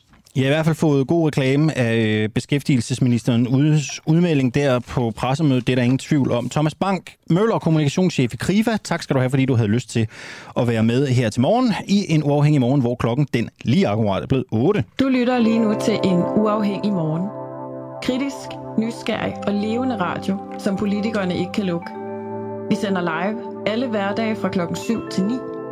Lyt med via vores app på DK4 DAB fra vores Facebook-side, eller hvis du bor i hovedstadsområdet på FM-båndet 102,9. Tak til dig, som gør det muligt. Landsretten i Grønland har i en ankesag idømt en tidligere partisekretær i Siumut og Nalarak 40 dages ubetinget anstaltsanbringelse, hedder det for blufærdighedskrænkelse, skriver det grønlandske medie KNR. Manden blev i januar idømt 60 dages anstaltsanbringelse. Han nægtede sig dog skyldig og ankede på stedet. Han var øh, anklaget for at krænke fire kvinders øh, blufærdighed. Og i ankesagen der er han blevet kendt skyldig i to forhold, mens han blev frifundet i et og delvist frifundet i et, og han har altså hele tiden nægtet sig skyldig i sagen. Der skal sættes en stopper for USA's mest restriktive abortlov, så lyder det fra landets justitsministerium. Ministeriet sagsøger nu derfor delstaten Texas, hvor loven trådte kraft for lidt over en uge siden. I Texas er det nemlig forbudt at få udført en abort fra det øjeblik, at man kan høre fosterets hjertelyd, hvilket normalt er fra 6. graviditetsuge. Det gælder også, selvom graviditeten er sket som følge af voldtægt eller incest. Men det stemmer på ingen måde overens med det, som er sikret via domstolene, mener justitsminister Merrick Garland. Loven forhindrer kvinder i at gøre brug af de rettigheder, de er sikret via forfatningen, siger han. Også præsident Joe Biden har fordømt lovgivningen og kaldt den næsten helt uamerikansk. Nu skal vi tale med Frederik Vade for Dansk Socialdemokratisk Ungdom, og vi skal spørge ham, om ungdommen i Socialdemokratiet bakker op om partiets nedskæringer fra nyuddannede. Frederik Vad skrev på Twitter følgende. De unge kommer ikke til at tabe, det skrev han i onsdags. Det forudså han altså, da moderpartiet varslede et reformudspil. Få timer senere, ja, så sagde Mette Frederiksen jo som sagt, at hun ville skære 4.000 kroner i de nyuddannedes dagpenge. Godmorgen, Frederik Vad. Godmorgen. Du er formand for Dansk Socialdemokratisk Ungdom. Nu får du 30 sekunder af mig til at sælge forringelserne af dagpenge for nyuddannede den største uddannelsesinvestering i 10 år, øh, penge til klima, øh, bedre hjælp for dem, der tager en faglært uddannelse som er unge. Alt i alt er det her øh, noget, som vil styrke ungdom og ikke svække. Jamen, hvad, hvad, hvad lige med dagpenge? Altså, at man skærer i satsen for nyuddannede. Hvad er, hvad er det fede ved det? Sådan helt konkret. Det er jo et mærkeligt spørgsmål, for selvfølgelig er der ikke noget fedt ved at skære i dimittenssatsen. Så det er der, ikke nogen, der er ikke nogen fordele ved, at der bliver skåret den dimittenssats? Nej, men den samlede, den samlede pakke er god. Altså, jeg betragter den her pakke lidt som sådan et spil, hvad skal man sige, et, et, et spil klodsmajor, hvor hvis man fjerner et af de elementer, der er, så kommer det hele til at presse sammen, fordi balancerne er til stede, men der skal ikke så meget til, før balancerne ryger. Altså, jeg går ikke ind for, at man skal i dimittenssatsen, men den her samlede plan... Er du imod det? fører os et bedre sted hen. Ja, som et enkeltstående initiativ. Altså, hvis regeringen havde efterlignet Jakob Ellemann og sagt, nu skal vi dimittentsatsen for at finansiere klima, så havde jeg været den første til at stå på, på Slotspladsen og brokke mig. Mm. Men den her, den her samlede pakke fører os et mere solidarisk sted hen, og det er sådan set det, jeg, jeg er optaget af. Og hvis, men hvis den bliver meget dårligere, altså hvis der kommer et eller andet forlig til blå side, hvor der lige pludselig ryger en topskatlettelse ind og ryger nogle uddannelsesinvesteringer ud, så er jeg ikke at finde på, mm. på jubelholdet. Altså og, og, og jeg ved godt, du taler om pakken som, som helhed, men, men, men altså, jeg kunne godt tænke mig at forholde mig konkret til de her nedskæringer for, for nyuddannede. Altså, blev, blev du skuffet, da det gik op for dig, at man skærer i dimittentsatsen med de her øh, 4.000 kroner? Ja, det synes jeg da ikke var, det synes jeg da ikke var specielt fedt, men jeg, jeg kan fortælle dig, hvor min skuffelse den startede. Den startede, da vi lavede det der forståelsespapir, da regeringen kom til, fordi der blev det jo klart, at der ikke er noget rødt flertal i det her land. Mm. Altså, der er indgået en aftale med de radikale om, at hvis man tager nogle mennesker ud af arbejdsmarkedet, så skal de erstattes person for person. Og det er jo det, der er problemet. Altså, den her plan viser jo, hvor svært det er at lave en plan, der holder sig inden for det, der er aftalt med enhedslisten, SF og radikale, fordi det er et kludetæppe af blå og røde interesser. Så, så min skuffelse startede i virkeligheden tidligere. Øhm, ja. Men synes du, det er, altså du, du, du fremhæver den her pakke som værende overordnet god, og, og, og der er nogle andre initiativer og nogle andre indsatser, vi skal fremme. Set med det in mente, er det mm. så det rigtige sted at skære i din nyuddannede dagpengesats? Altså hvis jeg havde lavet pakken, havde jeg nok, havde jeg nok skåret et andet sted, men, men, men jeg, jeg mener, at det er det, det sted, der gør mindst ondt at skære, når man ser på den samlede pakke. Så vil jeg bare sige, at opgaven nu er jo at sørge for, at der er så få dimittentledige som muligt. Altså det løser regeringen jo ikke med det her udspil. Og der vil vi da presse på for en, øh, en uddannelsesreform, hvor vi kommer til at sørge for, at dimittenterne bliver uddannet i løbet af et år, sådan så der ikke er så mange arbejdsløse i maj og, og juni måned, prioritere uddannelse højere osv. Jeg mener godt, vi kan løse udfordringen med dimittentledighed, øh, selvom vi skærer i ydelsen. Hvor havde du selv sparet, hvis det stod til dig? Hvor ville du selv have skåret, hvis du ikke ville have skåret i, øh, i, i dagpengesatsen for de nyuddannede? Jamen, jeg havde da, jeg havde da øh, brugt flere kræfter på at hæve de skatter for de rigeste, som jo også er i det her udspil. Altså, jeg synes godt, man kan kigge på boligbeskatning. Jeg synes godt, man kan kigge mere på aktiebeskatning osv. Men, men det ønsker mit parti jo ikke. Og derfor så har jeg jo sådan en socialdemokratisk grundindstilling, der hedder, at øh, det mulige kunst, det er ligesom det, man må, må, må gå efter, i stedet for at stå og råbe og skrige øh, om, at alting er forfærdeligt. Øh, fordi alting er ikke forfærdeligt i det reformudspil, der kom for et par dage Nej, det hører jeg da også sige, men du siger alligevel, du vil selv have skåret et andet sted. Du havde måske, øh, du havde måske hævet skatterne. Har dit moderparti slået en skævert her? Nej, samlet set har de ikke slået en skævert. Nej, men lige med dagpengesatsen. Jo, hvis du tager det som et isoleret øh, øh, forslag, så, så øh, havde jeg gjort noget andet. Øh, men grund til, at jeg ikke øh, går rundt og brokker mig over det, det er fordi, at øh, hvis jeg tager det ud, så skal jeg jo også fortælle dem to ting. Punkt 1. Hvad for nogle af investeringsinitiativerne ønsker jeg også at fjerne? For de ting hænger jo sammen. Og punkt 2. Hvordan øh, mener jeg, at større skattestigninger for de rigeste kan få et flertal i Folketinget? Og jeg har ikke svar på de to spørgsmål. Mm. Så derfor så brokker jeg mig ikke. Ej, men du synes alligevel, der er blevet det prioriteret forkert, de har skåret det forkerte sted. Så lad mig, så lad mig spørge dig øh, på en anden måde, Frederik Vad. Du skrev jo det her tweet, hvor du skriver, de unge kommer ikke til at tabe. Øhm, hvilke reaktioner har du fået? Altså jeg tænker, den, den, den har sgu været lidt svær at gå ud og sælge bagefter. Nej, egentlig ikke. Altså, øh, det er rigtigt. På Twitter er folk meget, meget vrede. Men det er, altså, Twitter mener jo det modsatte af befolkningen. Altså derfor er det jo, det, man kan sige, det er jo en ret god indikator på, på, hvor befolkningen ikke er. Det er nemlig der, hvor Twitter er. Og så kan man sige, i forhold til det almindelige, vores almindelige øh, organisation, der er der nogen, der er rigtig sure. Det er der ingen tvivl om, og vi har da også fået nogle udmeldelser på det, men vi har fået flere indmeldelser. Vi har fået flere indmeldelser end udmeldelser, og jeg kan fortælle dig... Men hvor mange har meldt ud? Det er 6-7 stykker, til gengæld har 12 meldt sig. Og jeg kan fortælle Status dig... Status quo at, altså, i virkeligheden. Hvad siger du? Så der er 6, der er meldt sig ud, og der er 12, der er meldt sig ind. Præcis. Ja. Og jeg kan fortælle dig, at mange af de unge, som har, tager uddannelser, som har følt sig meget overset, folk, der tager en erhvervsuddannelse, unge på FGU, alle de unge, som er optaget af, at vi skal gøre noget for de 50.000, der hverken er i uddannelse eller arbejde, de er glade, fordi nu får vi realiseret den største uddannelsesinvestering i 10 år, som kan bruges på at øh, sørge for, at alle unge lærer at læse, skrive og regne. Og det er kerne socialdemokratisk mm. og kerne DSU politik.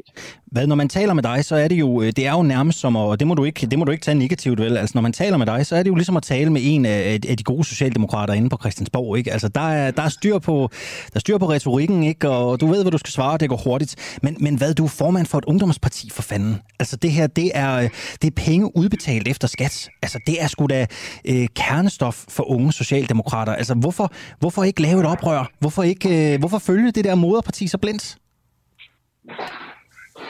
Jamen, altså, jeg, jeg ved ikke, du må følge lidt bedre med i, hvad, hvad det er, vi skriver og, og taler om, fordi jeg, jeg følger ikke mit moderparti blind på noget som helst. Øh, der er masser af områder, hvor vi er ude og kritisere på klima og på alt muligt. Jeg siger bare, at øh, jeg vil ikke påtage mig ansvaret for at øh, øh, smide den her reform under bussen, øh, og så se på, at ingen af de gode initiativer, der ligger inde, bliver realiseret. Og jeg er jo ikke enhedslistemand. Jeg mener jo ikke, at det gode er det bedste sværeste fjende. Jeg mener jo ikke, at fordi der er et, dårligt element i det her, så skal vi ødelægge de 20 gode elementer, der er. Og, og, og det er jo bare mit temperament. Det er jo bare sådan, jeg er. Og hvis nogen synes, det er røvsygt, og hvis nogen synes, det er at falde på halen for nogle voksne øh, politikere, så, øh, altså, øh, så er jeg ligeglad med det. Altså, jeg, øh, jeg er socialdemokrat, jeg er ikke enhedsliste person. Og det er ikke fordi, at jeg mener ikke, at det gode er det bedste sværeste fjende. Og sandheden er jo med det her samfund, at hvis man vil skabe nogle forbedringer for nogen, så er man engang imellem nødt til at forringe vilkårene for nogle andre. Det er altid to skridt frem og et tilbage. Sådan har det været i 100 år. Ved du hvad, jeg synes egentlig, du svarede ganske ærligt på de spørgsmål, jeg havde. Så jeg vil ikke tage mere af din tid, øh, Frederik Vad. Tusind tak skal du have, fordi du havde lyst til at være med. Selvfølgelig, tak. 10 minutter over 8 er klokken. Det vil sige, at der er 50 minutter tilbage af din kritiske morgenradio, din kritiske og nysgerrige morgenradio, øh, som jo sender hver mandag til fredag. Har du lyst til at støtte os? Synes du, det vi laver egentlig er øh, ganske okay? Så øh, synes jeg, du skal gå ind på vores hjemmeside dua.dk. Derinde der kan du læse, hvordan du kan støtte os, hvordan du kan komme videre i den proces. Jeg kan jo starte med at sige, at vi koster 39 kroner om måneden det er ikke meget, du er sådan, hvis du bor herinde i København, er det jo ikke meget, du kan få for 39 kroner, øh, men du kan i hvert fald få øh, et abonnement hos os, og hvis du betaler, så får du altså også nogle fordele. Du får ikke super mange, men du får nogle fordele. Blandt andet øh, får du muligheden for at være med til at præge den journalistik, vi producerer her på Den Uafhængige. Du får adgang til Den Uafhængiges redaktionslokale, hvor journalister, også værter, øh, producer, alle, der er omkring her på Den Uafhængige, ligesom går i dialog med jer. I kan komme med jeres øh, efterkritik, I kan komme med gode idéer, så tager vi det op og diskuterer. Der er en levende debat derinde, og vi er vel omkring en 2.000 medlemmer, tror jeg, som har valgt at skrive sig op der, selvom vi er over 3.000 medlemmer. Så er der i hvert fald 2.000, som har valgt at deltage i det her meget levende redaktionslokale. Du er DK, hvis du gerne vil støtte os. Det koster øh, 39 kroner om måneden. Jules, this is Ryan. Uh, listen, on an airplane that's been hijacked. If things don't go well, I'm looking good. I just want you to know I absolutely love you. I want you to do good. So happy this time. Uh, same to my parents and everybody. And I just totally love you. And uh, I'll see you later. Bye, babe.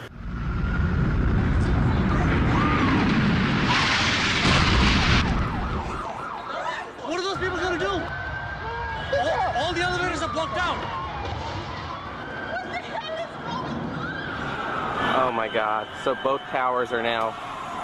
Okay, I got an aircraft six miles east of the White House. Det her, det var lyden af øh, den 11. september 2002. I morgen der er det 20 år siden, at terrorangrebet fandt sted og dræbte over 3.000 mennesker. To fly ramte ind i World Trade Centers tvillingetårne midt i New York. Øh, et fly ramte det amerikanske forsvarsministerium Pentagon i Washington. Det her det skete altså den 11. september 2001, og det er 20-året for det i øh, morgen. De næste 20 minutter, der taler jeg med øh, to gæster, som virkelig kan man sige, fik travlt, blev presset, som helt utvivlsomt husker den her dag. Øh, måske endda bedre end alle øh, os andre. Den ene, det er dig, Hans Engel. Godmorgen. Ja, godmorgen. Du er ven af programmet her, så er du tidligere chefredaktør på Ekstrabladet, og du var også chefredaktør på Ekstrabladet den her dag, den 11. september 2001. Hvordan bliver du gjort opmærksom på det, der sker i USA? Det skete jo øh, dansk tid, øh, sådan, ja, så vidt jeg husker, var det ved, ved omkring kl. 3, kvart i 3 eller sådan noget om eftermiddagen. Det var om morgenen i, øh, i USA. Og vi havde på øh, Ekstrabladet havde vi haft et, øh, et, et redaktionsmøde, og efter mødet, øh, der går vi ind på mit kontor, og vi, det er avislageren, det vil sige den, den chef på avisen, som havde ansvaret for for næste dags avis. Det var Peter Mørk, hed han. Og øh, vi går ind på mit kontor, hvor jeg havde øh, hængende en øh, stor tv-skærm, som kørte konstant på øh, CNN, den amerikanske tv-station. Altså havde det været i dag, så havde jeg nok haft en øh, kørende for TV2 News, men øh, News kom som bekendt først til i 2006. Så altså, hvis det var, man ville have sådan 24 timers øh, tv kørende, så var øh, CNN, øh, BBC, men CNN, det var, det var det, jeg havde kørende. Og, øh, og vi, står, vi står op, jeg kan lige tydeligt huske det, vi øh, står op, og vi øh, taler, og, og det der tv-kamera, det øh, kører i, øh, i baggrunden, og øh, pludselig kommer der så afbrydelse, og øh, så sker der noget. Og der kan vi så se World Trade øh, Center, der er pludselig billeder, øh, og et fly, der flyver ind i det. Og jeg tænker straks og siger til Peter Mørk, han står lidt med ryggen til, du se lige her, hvad, hvad pokker foregår der? Hvad er det her for noget? Og min første tanke, det var, at det var et eller andet fake tv, at det var, at det var øh, optagten til noget andet øh, øh, gyserfilm eller, eller et eller andet. Øh, og vi står og ser lige lidt på det, og bliver så klar over, at det her, det er, det er ikke film, det er ikke fake. Det er, det er virkelighed. Der er sket et eller andet fuldstændig vanvittigt. Vores første tanke, det var ikke, da vi tænker om det, det var ikke, at det havde noget med terrorisme at gøre, men at det simpelthen var et øh, civilt fly, som, øh, som ved et uheld var fløjet ind i, i bygningen. Øh, Peter Mørk, han øh, løber straks ud af mit kontor og ind i øh, redaktionssekretariatet, og øh, jeg følger efter ham, og Øh, og øh, han sætter så en hel masse i gang, fordi vi skal have fat i folk i USA, vi skal have talt med mennesker osv. osv. Jeg går tilbage på mit kontor, og jeg har knap nok kommet ind på kontoret før, så, øh, så flyver det næste fly ind i øh, det andet af, af tårnene. Og øh, da, da jeg ser det, så tænker jeg, altså, jeg, umiddelbart så tror jeg, at det er bare en gentagelse af det første, altså at man simpelthen bare genspiller det første. Men der bliver jeg så også klar over, at det her det er det andet fly, og så begynder der jo ligesom at tegne sig et mønster. Og så kan man sige, at fra dag af, der er, er redaktionen jo præget af, at øh, vi skal have fat i folk i USA, vi skal finde ud af, hvad der er sket, hvem står bag det her, og hvad er konsekvenserne osv. Og, og i løbet af de følgende Øh, timer, der udvikler det sig jo voldsomt dramatisk. Der går jo fra det tidspunkt, at flyene øh, har ramt ind i tårnene, øh, så har vi også angrebet på Pentagon. Vi har et fjerde fly, som styrter ned. Øh, ingen kender forklaringen på, hvorfor det bare styrter ned.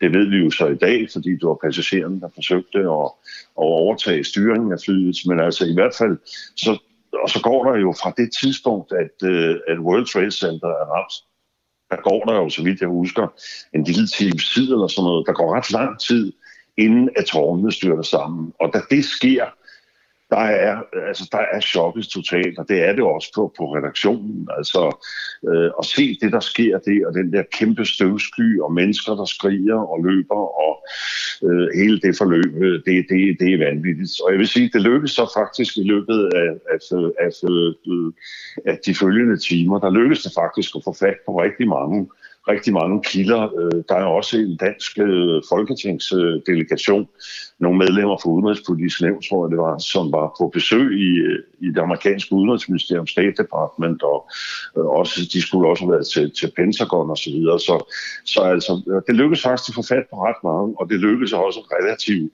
hurtigt øh, at få identificeret på grund af amerikanske kilder og andet, at det formentlig er denne Osama Bin Laden, øh, som øh, står bag øh, Al-Qaida, som står bag angrebet.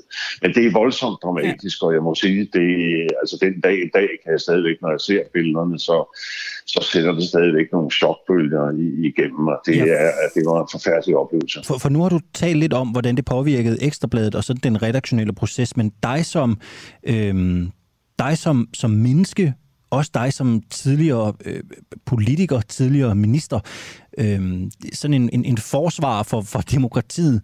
Hvad tænker du personligt, da det går op for dig, at, at hvad det her er?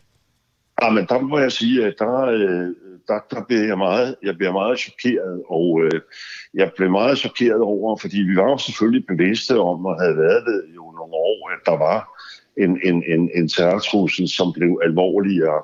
Men det her, det var jo et synligt udtryk for, at, øh, den, øh, at den terror var langt, langt bedre organiseret og meget mere målrettet øh, og meget mere fanatisk i virkeligheden, end det, vi, øh, det jeg også havde forestillet mig.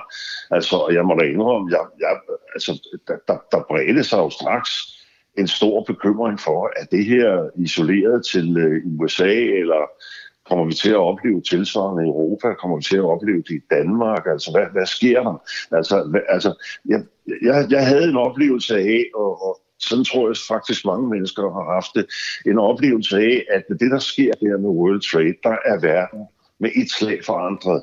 Øh, vores dagligdag, også min dagligdag, er, er fuldstændig øh, forandret med det, der sker her. Så på den måde er det, virker det utrolig stærkt og, og meget indgribende. Og, og selvfølgelig tænker jeg også på det, på det sikkerhedsmæssige. Altså, hvis det her det ikke kun er USA, men også kan foregå andre steder, så, så står vi altså over for en udfordring, som vi ikke øh, rigtig har, har taget højde for på, på, på den måde. Så du kan sige, at det var, det var mange, det var en blanding af alle mulige personlige følelser og erfaringer også tilbage fra min tid som politiker og så videre, så videre. og så selvfølgelig det at være chefredaktør for en avis, der skulle producere øh, nyheder, skulle køre historien dagen efter og så videre. Så det var mange, mange forskellige ting, der løb sammen, men først og fremmest en dyb følelse af chok og en verden, der var forandret. Øh, jeg var i 2011 selv i New York, og der besøgte jeg det her Memorial øh, Museum for 9-11, og, og jeg bliver ikke normalt påvirket af at tage på museum eller, eller, eller se øh, film eller nyheder, men, men her begyndte jeg øh, faktisk at græde, fordi øh, det gjorde så stort et indtryk på mig, at man kunne se øh, bamser, der var blevet efterladt. Der var jo billeder af folk, som sprang for deres liv. Nogle af de her billeder, nogle af de her materialer af folk, der simpelthen springer ud af, af, af World Trade Center, det er jo også billeder, som ligesom er kommet forbi dig på Ekstrabladet. Havde I nogle ja. drøftelser om, hvad man kunne være bekendt og vise fra den her dag, da du sad der den 11. september? Øh, ja, altså vi havde, ja, altså vi havde selvfølgelig et, øh, der kommer jo et meget stort øh, udvalg af, af, af billeder. Det vi i første omgang fokuserede på, som jeg husker det nu, det er jo mange år siden, men som jeg husker det, så er det først og fremmest øh, fotografierne af da bygningerne styrter sammen. Altså det, det der kolossale, øh, den der øh, bølge, om så må sige, nærmest en sky, da, da, da bygningerne styrter sammen. Øh, det har vi meget fokus på. Øh, jeg, jeg kan ikke huske, at vi havde nogen sådan drøftelse om, der var nogle særlige begrænsninger eller andet. De billeder, vi så, og som tv-billeder også man ser af, af mennesker, der springer ud, øh, var jo, om så må sige, fælles, øh, fælles gods. Øh, jeg, jeg har ikke nogen erindring om, at vi specielt, at vi, at vi ligesom sagde, at det, den type billeder kan vi ikke bringe, fordi det var jo en, det var jo en meget vigtig, det, det var en meget vigtig del af dramaet. Må jeg så lige sige, jeg havde det også, jeg havde det meget ind under huden, fordi jeg havde besøgt øh, World Trade Center øh, to gange havde jeg, havde jeg været der, og øh, havde været helt oppe og havde stået op helt op på taget, og, øh, og, og jeg vil ikke sige, at jeg kendte bygningen, det gjorde jeg ikke, fordi det eller bygningerne, fordi det var et kæmpe område, men, men havde været deroppe, og havde, havde, var også deroppe en dag, hvor hvor der var ganske meget stormvejr. Altså et var, at det gjorde et stort indtryk på mig, kan jeg huske, at øh, de fortalte, at, øh, at øh, når, der var, når der var kraftig blæst, hvad der ofte var i den højde og i New York, så øh, var bevæget bygningen, så altså, den var konstrueret på en måde, så den kunne bevæge sig ganske meget under påvirkning af, af kraftige blæst og stormvejr. Og, og du ved, hele den der fornemmelse af, at, at du, du har selv været der, du har stået der, du har set det, og det var jo nogle bygninger, som når man kom til New York, så var det jo, det var jo nogle imposante bygninger, man kunne lide dem eller ikke lide dem, men de fyldte jo helt ufattelig meget i, i bybilledet og i hele, hele skyline øh, på, på, øh, på, på, på New York. Så det var også, det, og det var også den der fornemmelse at hvis du selv har været et sted og selv været rundt i det. Pentagon havde jeg jo også besøgt, men, men det var jo sådan lidt andet, altså havde en lidt anden karakter. Men, men de her tårnene var jo... Øh, det var jo symbolet, var jo gået hen og blevet sådan et symbol på New York, så på den måde gjorde det selvfølgelig også et kæmpe indtryk af, du har selv stået i den bygning, og det du oplever nu, det er altså, at, af to fly med, jeg ved ikke hvad, 100.000 øh, øh, liter brændstof ryger ind i, i de bygninger, og de styrter sammen. Så det var, så det var, det var først og fremmest en, en, et chok, men samtidig så skulle vi jo altså også arbejde, vi skulle også fungere, vi skulle også have en avis ud af det. Så derved blev det sådan en blanding af, af, af personlig øh, sorg, chok og så videre, og så også det, at øh, der var en nyhedsopgave, der skulle løses. Hans øh, Engel, tusind tak skal du have, fordi du havde lyst til at være med og fortælle om din øh, historie øh, her til morgen. Vi har en øjenvidneberetning, eller ikke en øjenvidneberetning, men vi har et, et minde, et tilbageblik på den her dag, 11. september 2001, mere i, øh, i bøssen. Det er Hans-Jørgen Bonniksen, som er tidligere, øh, som tidligere chef for PT og chefkriminalinspektør hos Rigspolitichefen. Øh, jeg ringer øh, jeg ringer til ham om lidt. Øh, de sidder og ringer til ham lige nu ude i regien. Hvis du har lyst til at dele med os, hvor du var den dag, hvad du husker, så er du også mere end, end, øh, end velkommen øh, til det. Du kan skrive en øh, sms ind til mig. Du skriver øh, DUA på din øh, telefon. D-U-A-H skriver du, og så kommer du med øh, din besked og sender den afsted til 1245. Ellers så øh, skriv øh, til mig øh, på, øh, på Facebook, hvis du sidder og ser med der. Du kan også øh, skrive til mig på øh, Twitter. Øh, Hans-Jørgen Bonniksen, øh, godmorgen. Godmorgen. Du øh, var den 11. september 2001, da det her skete. Der var du chefkriminalinspektør hos Rigspolitichefen. Hvordan hørte du om øh, angrebet? Hos politiets efterretningstjeneste. Jamen, øh, den pågældende dag startede som en ganske almindelig dag i PET. Det specielle var, at vi havde fået midler til at iværksætte et øh, lederudviklingsprojekt, og vi kørte vores unge kommende ledere op på et meget spændende, interessant museum op i Nordsjælland, hvor de skulle konfronteres med en barsk, rå og, og helt anderledes verden. Og efter vi har overstået det, så kommer vi tilbage til PET, og der bliver jeg øjeblikkeligt kaldt ind i vagten, og der ser vi jo de billeder, som ser på nethinden af os alle sammen, som var voksne i den pågældende dag og tid, og øh, det er så ensbetydende med, at vi øjeblikkeligt går ind og siger, hvad i verden er det dog, der sker. Mm. Jeg må kende, vi var, vi var, vi var lamslået umiddelbart, fordi at, hvad stod vi overfor? Var det en, en almindelig uh, ulykkelig hændelse, eller var der noget planlagt? Og da det andet fly røg ind i tvillingetårnen, der var det jo ingen tvivl om, at det her det var en planlagt handling, og en handling, som kræver øjeblikkelig respons fra PET's øh, side af, i form af at finde ud af, hvorledes, uh, hvorledes Danmark var truet, og hvorledes vi skulle uh, modvirke og forhindre den trussel. Det vil sige, at vi skulle iværksætte en række sikkerhedsforanstaltninger. Og der kommer selvfølgelig flysikkerheden ind øjeblikkeligt, men så også de amerikanske interesser i Danmark, den amerikanske ambassade, men også det, som jo repræsenterer vores øh, demokrati, og det, som skulle styre Danmark igennem en eventuel krigssituation, altså sikkerheden omkring kongehuset og regeringen. Så det var jo virkelig travlhed i de her meget, meget intense timer, efter at vi så, at tvillingetårnen de styrtede i krus. Det er klart, det er begrænset, hvad du kan sige, Bonniksen, men du kommer tilbage Nej. på PET? Nej, det er der ikke begrænset, hvad jeg kan sige. Hvorfor tror du det? Nå, men det var altså, i forhold til, fordi, men det, det kommer vi til, når jeg stiller spørgsmålet. Øhm, hvad, hvis du skal prøve at, at, at uddybe det lidt, hvad sker der i PET, da I ligesom bliver bevidst om det her? Hvad er det for en proces, der går i gang? Prøv, prøv at fortælle lidt mere om det. Det du må, det du kan. PET's væsentligste opgave er at forebygge, modvirke og forhindre, at øh, vi oplever terror på dansk jord. Det vil sige, at det er noget, man er trænet til. Det er noget, man har planer for. Og i det øjeblik, man ser en eller anden hændelse, som peger retning af en sådan ja, terrorhandling, som kunne ramme dansk jord, jamen så iværksætter man ud fra et plansæt, som man har øvet og trænet øh, fra tidernes morgen, har jeg nær sagt. Og det er selvfølgelig primært et sikkerhed. Sikkerheden i forhold til dem, det skal øh, varetage regeringens sikkerhed i forhold til det, der repræsenterer vores demokrati, men også sikkerhed i forhold til, til det, som vi også er sat til at værne om, amerikanske interesser, andre interesser, som kan være i spil. Og det betyder så, at man iværksætter forskellige foranstaltninger rundt omkring i det danske rum. Det kan være lige fra livvagt af, det kan være til tilsyn, det kan være til øget patruljering, det kan være til, at man simpelthen i påkommende tilfælde, hvis det er så alvorligt, foretager evakuering og den slags ting. Det, der selvfølgelig også er vigtigt at finde ud af, jamen, er det her noget, som har direkte forbindelse til Danmark? Er det her noget her, som kan få konsekvenser i forhold til andre? Helt åbenbart stod det også for os, at vi skal også skulle værne om, om øh, vores øh, muslimske medborgere. Og vi så jo også umiddelbart efter, at det skete nogle, for eksempel herværkshændelser mod nogle pizzerier. Vi så herværkshændelser mod, mod øh, måske en på Vi så også øh, bombetrusler mod Atlantis i Tivoli. Så det var nogle reaktioner. Og det er PT's opgave at sørge for, at de her reaktioner aldrig bliver så alvorlige, at de, øh, at de medfører konsekvenser i forhold til øh, liv og, og, og, og død. Hvor mange år var det, du sad i, i PT? Jeg var i PT i ni år. Det er faktisk en ganske lang periode for ja. en operativ chef i Præcis. en efterretningstjeneste.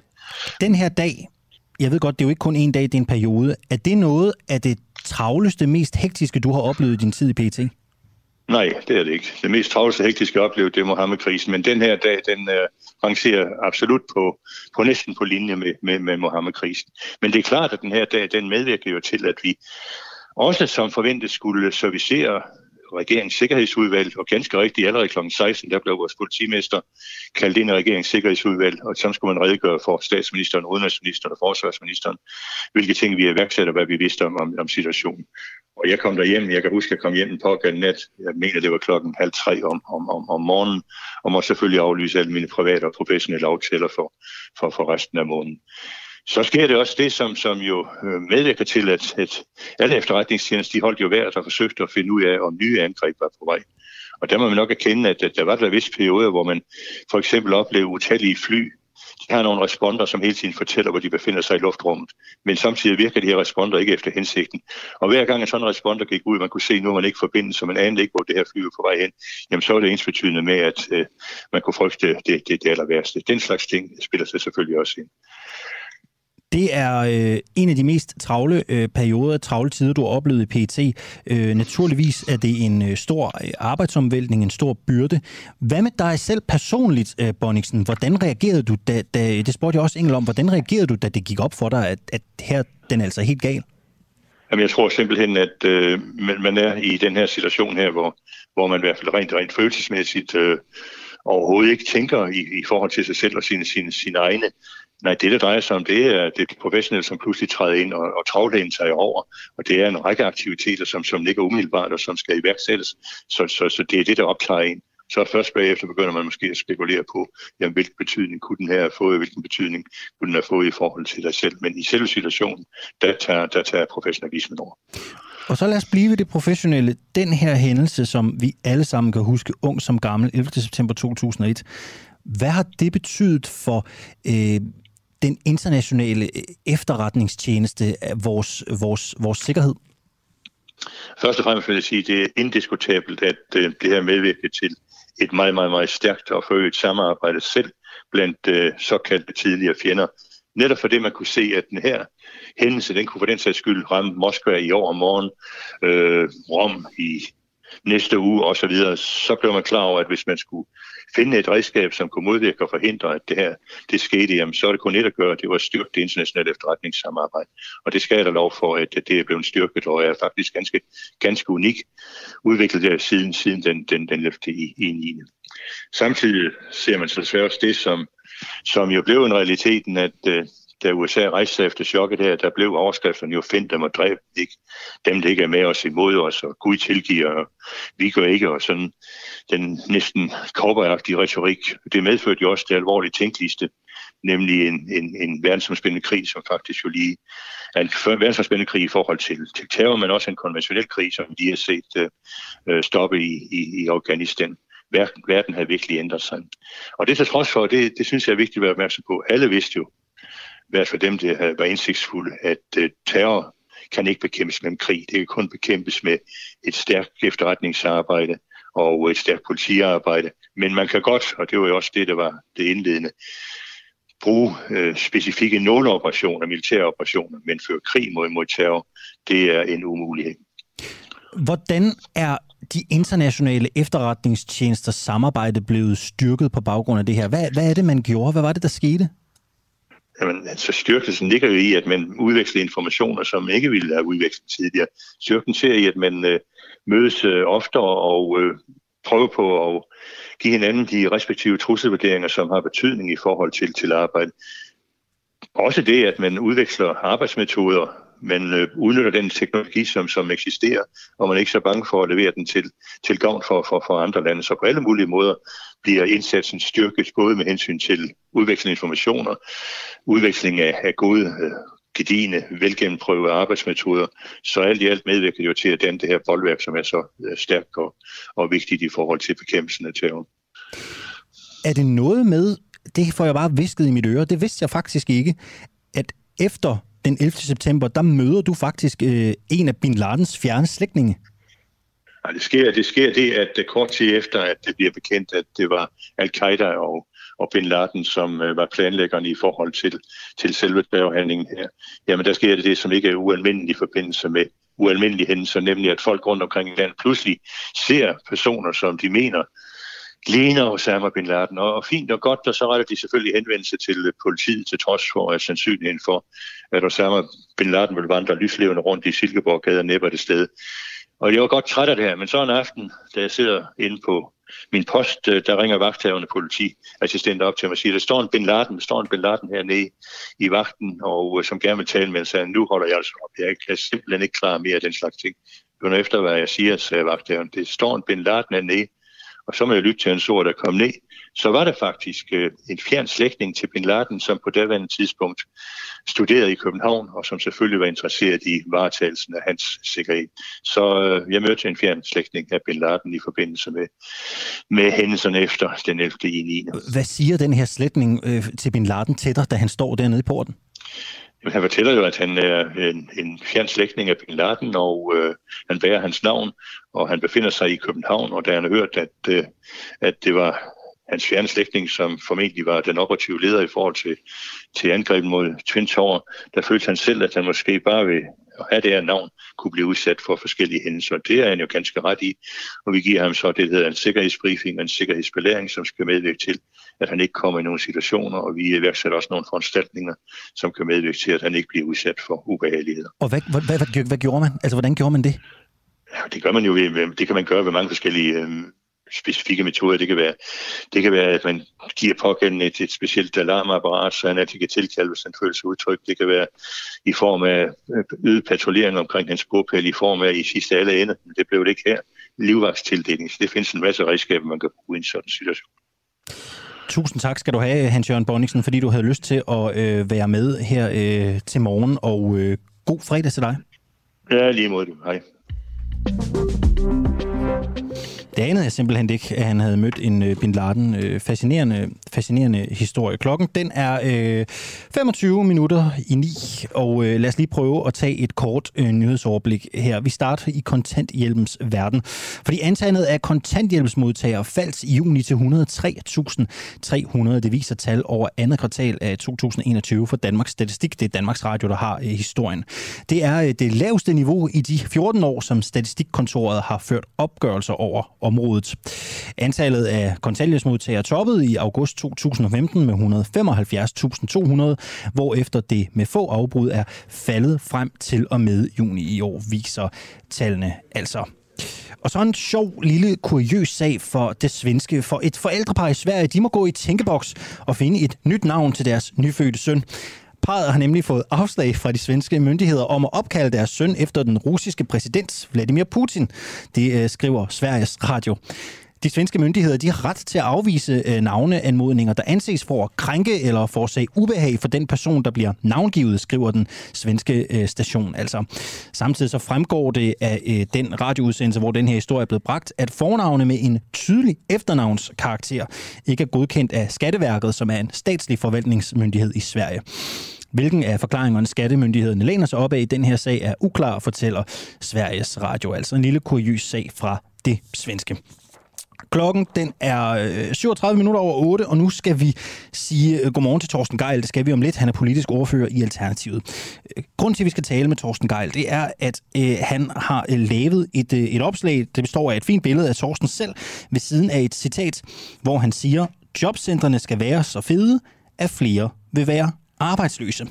det har Thorsten Geil også skrevet en, et indlæg om tidligere på det politiske netmedie Altinget. Og spørgsmålet er jo så, Hvordan ser fremtidens jobcenter ud, hvis man spørger i øh, Alternativet, og hvad menes der egentlig med det her citat øh, helt konkret? Øh, godmorgen, Torsten Geil. Godmorgen. Politisk ordfører i Alternativet. Jobcentrene skal være så fede, at flere vil være arbejdsløse. Lad os lige prøve at tage fat i ordlyden her. Så, så, så skal jeg spørge dig, er, er det en vidighed, eller mener du det reelt? Ja, det er lidt kækt sagt, øh, men øh, jeg mener det bestemt. Og hvad, hvad mener du så med, at jobcentrene skal være så fede, at flere vil være arbejdsløse? Jeg mener, at, at vi har verdens dyreste beskæftigelsessystem, og det skal simpelthen være, være muligt at give folk en bedre service. Og det tror jeg, man kan gøre ved at bruge mange af de penge, man bruger på kontrol og tvang. Altså der bruger vi jo milliarder af kroner til service, til individuel hjælp, til at få folk på benene, til at, og, ja, til, til, til at give folk mulighed for at deltage i fællesskabet og komme ind på arbejdsmarkedet.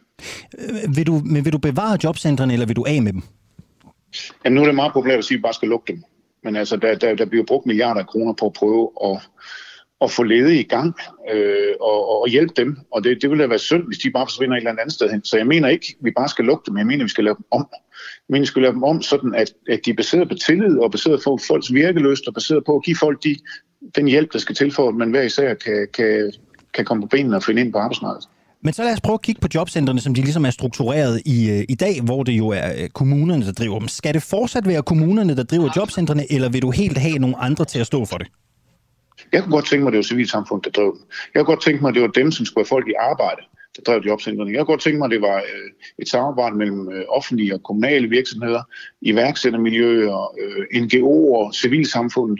Jeg kunne godt tænke mig, at det var et sted, man kom, hvor jamen, hvis man ikke lige var klar til at få et arbejde, eller havde, havde fysik eller, eller mental sundhed til at få et arbejde, jamen så var der andre tilbud. Så var der måske mulighed for mm. at, at tage nogle frivillige timer til at starte med. Så jeg godt tænke mig et meget bredere ejerskab. Jeg kan godt tænke mig, at det var dem, som skulle bruge øh, arbejdskraft så meget af det, og jeg kunne godt tænke mig, at det var en, en, en meget bredere palet af tilbud til folk. Hvilke konkrete civilsamfundsaktører øh, synes du ville være egnet til øh, at gå ind og drive jobcentre? Jamen alle dem, som har brug for frivillig arbejdskraft. Der er jo rigtig mange ledige, der er i en situation, hvor de kan ikke tage et 37 timers arbejde. De kan måske ikke, ikke, ikke, ikke tage et arbejde øh, på, på normale vilkår, men de kan sagtens tage en chance i, hen, hen, hen i fodboldklubben, eller i, øh, hos spejderne, eller, eller andre steder. Så, øh, så også dem, som, som, som kan hjælpe folk videre ved at give dem en periode som frivillig arbejdskraft, kunne, kunne, kunne være med i, til, i jobcenter. Ja, sådan bare, øh, kan du komme med sådan tre gode, konkrete eksempler på, hvem det kunne være? Ja, det kunne være spejder, det kunne være, øh, en, en, en, en, det kunne være forskellige idrætsklubber, det kunne være øh, socialforeninger. Så noget som spejderne og idræt, altså har I, har I talt med dem i Alternativet om, hvad de sådan egentlig siger til det forslag? Altså har I hørt dem, om de synes, det kunne være vejen frem? Nej, det har vi ikke. Okay, hvorfor ikke? Jamen fordi, at det her det er jo på tegnebrættet. Det, det vi skal, det er at lave, altså vi, vi har haft nogle øh, store idéudviklinger omkring det, hvor vi har prøvet at finde ud af, hvordan skal jobsene se ud, for at folk føler sig allerbedst serviceret, for at der allerførst større chance for, at de kommer i arbejde. Og der, øh, der er det så meget på tegnebrættet, at, at vi er ikke nået at tage konkrete øh, henvendelser endnu. Hvis det er sådan, at vi får lov til at lave et forsøg, hvor, hvor, hvor vi får lov til at lave det her. Så er det klart, så skal vi henvende os til alle de mennesker øh, og alle de organisationer. Men øh, lige nu er, har, har vi, ikke, øh, vi ikke kommet så langt. Hvordan kunne sådan et forsøg se ud? Hvad, hvad er det for en forsøgsordning, du kunne forestille dig? Jeg kunne godt tænke mig det, der hedder kontingent mod krav, hvor man sætter øh, et antal borgere fri fra, fra, fra, fra beskæftigelsessystemet, og så bruger man de penge, som man før brugte til at kontrollere dem, og, og tvinge dem i forskellige ting til at servicere dem, altså til at, og, og give dem en individuel service. Men det skal være, det skal være hvad kan man sige, de skal sættes helt fri. Der var et forsøg i Kalundborg øh, for et par år siden, hvor, hvor, hvor de 100 mest udsatte kontanthjælpsmodtagere blev sat helt fri. Så de fik at vide, I behøver ikke komme til noget som helst, men vi bliver ved med at give jer tilbud. I kan sige nej til det hele. Det, der skete, var, at de af egen vilje opsøgte jobcenter, så der var flere møder, altså de kom til flere møder, end da de var tvunget. De var, der var 60 procent i aktivering mod 30 procent på landsplan, og det var fuldstændig frivilligt. Så det viste ret entydigt der, at det øjeblik, du giver folk muligheden for at tage deres liv i deres egne hænder, og giver dem den støtte, der skal til, jamen så søger de jo ind i, i, i fællesskabet og prøver at bidrage så godt de kan. Men, men hvorfor er det ikke meget fair, at der er en øh, kontrol, at der er en regulering af, af, af de mennesker, som, som, som formidler, der kommer ud af, af min lomme i form af skattekroner? Er det ikke meget fair, at der er en, en kontrol, og der er et system, der holder øje med, at ting foregår, som de skal? Det skal der jo altid være, men vi tror bare, der kommer flere folk i arbejde ved at, og, men ved I det? gøre det på en anden måde. Ved I det? Jamen altså, for eksempel har der været et forsøg. Nu, nu nævnte jeg lige et forsøg her i, i Kalundborg. Der har også været et forsøg i Finland, hvor der var 2.000 mennesker, der blev sat helt fri, og der var 2.000, der stadigvæk var under det normale øh, kontrolsystem. Den gruppe på 2.000, der blev sat helt fri, de fandt marginalt mere arbejde end dem, der var i kontrolsystemet. Og de havde bedre helbred, de trives bedre, hvilket jo også øh, man jo også sparer rigtig mange penge på i, i sundhedsvæsenet.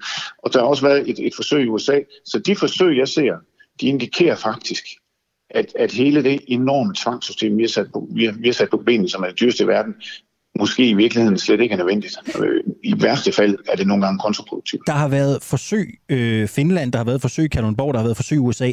Kan du nævne et sted, hvor de forsøgsordninger er blevet til øh, konkret politik og er sådan ligesom blevet implementeret?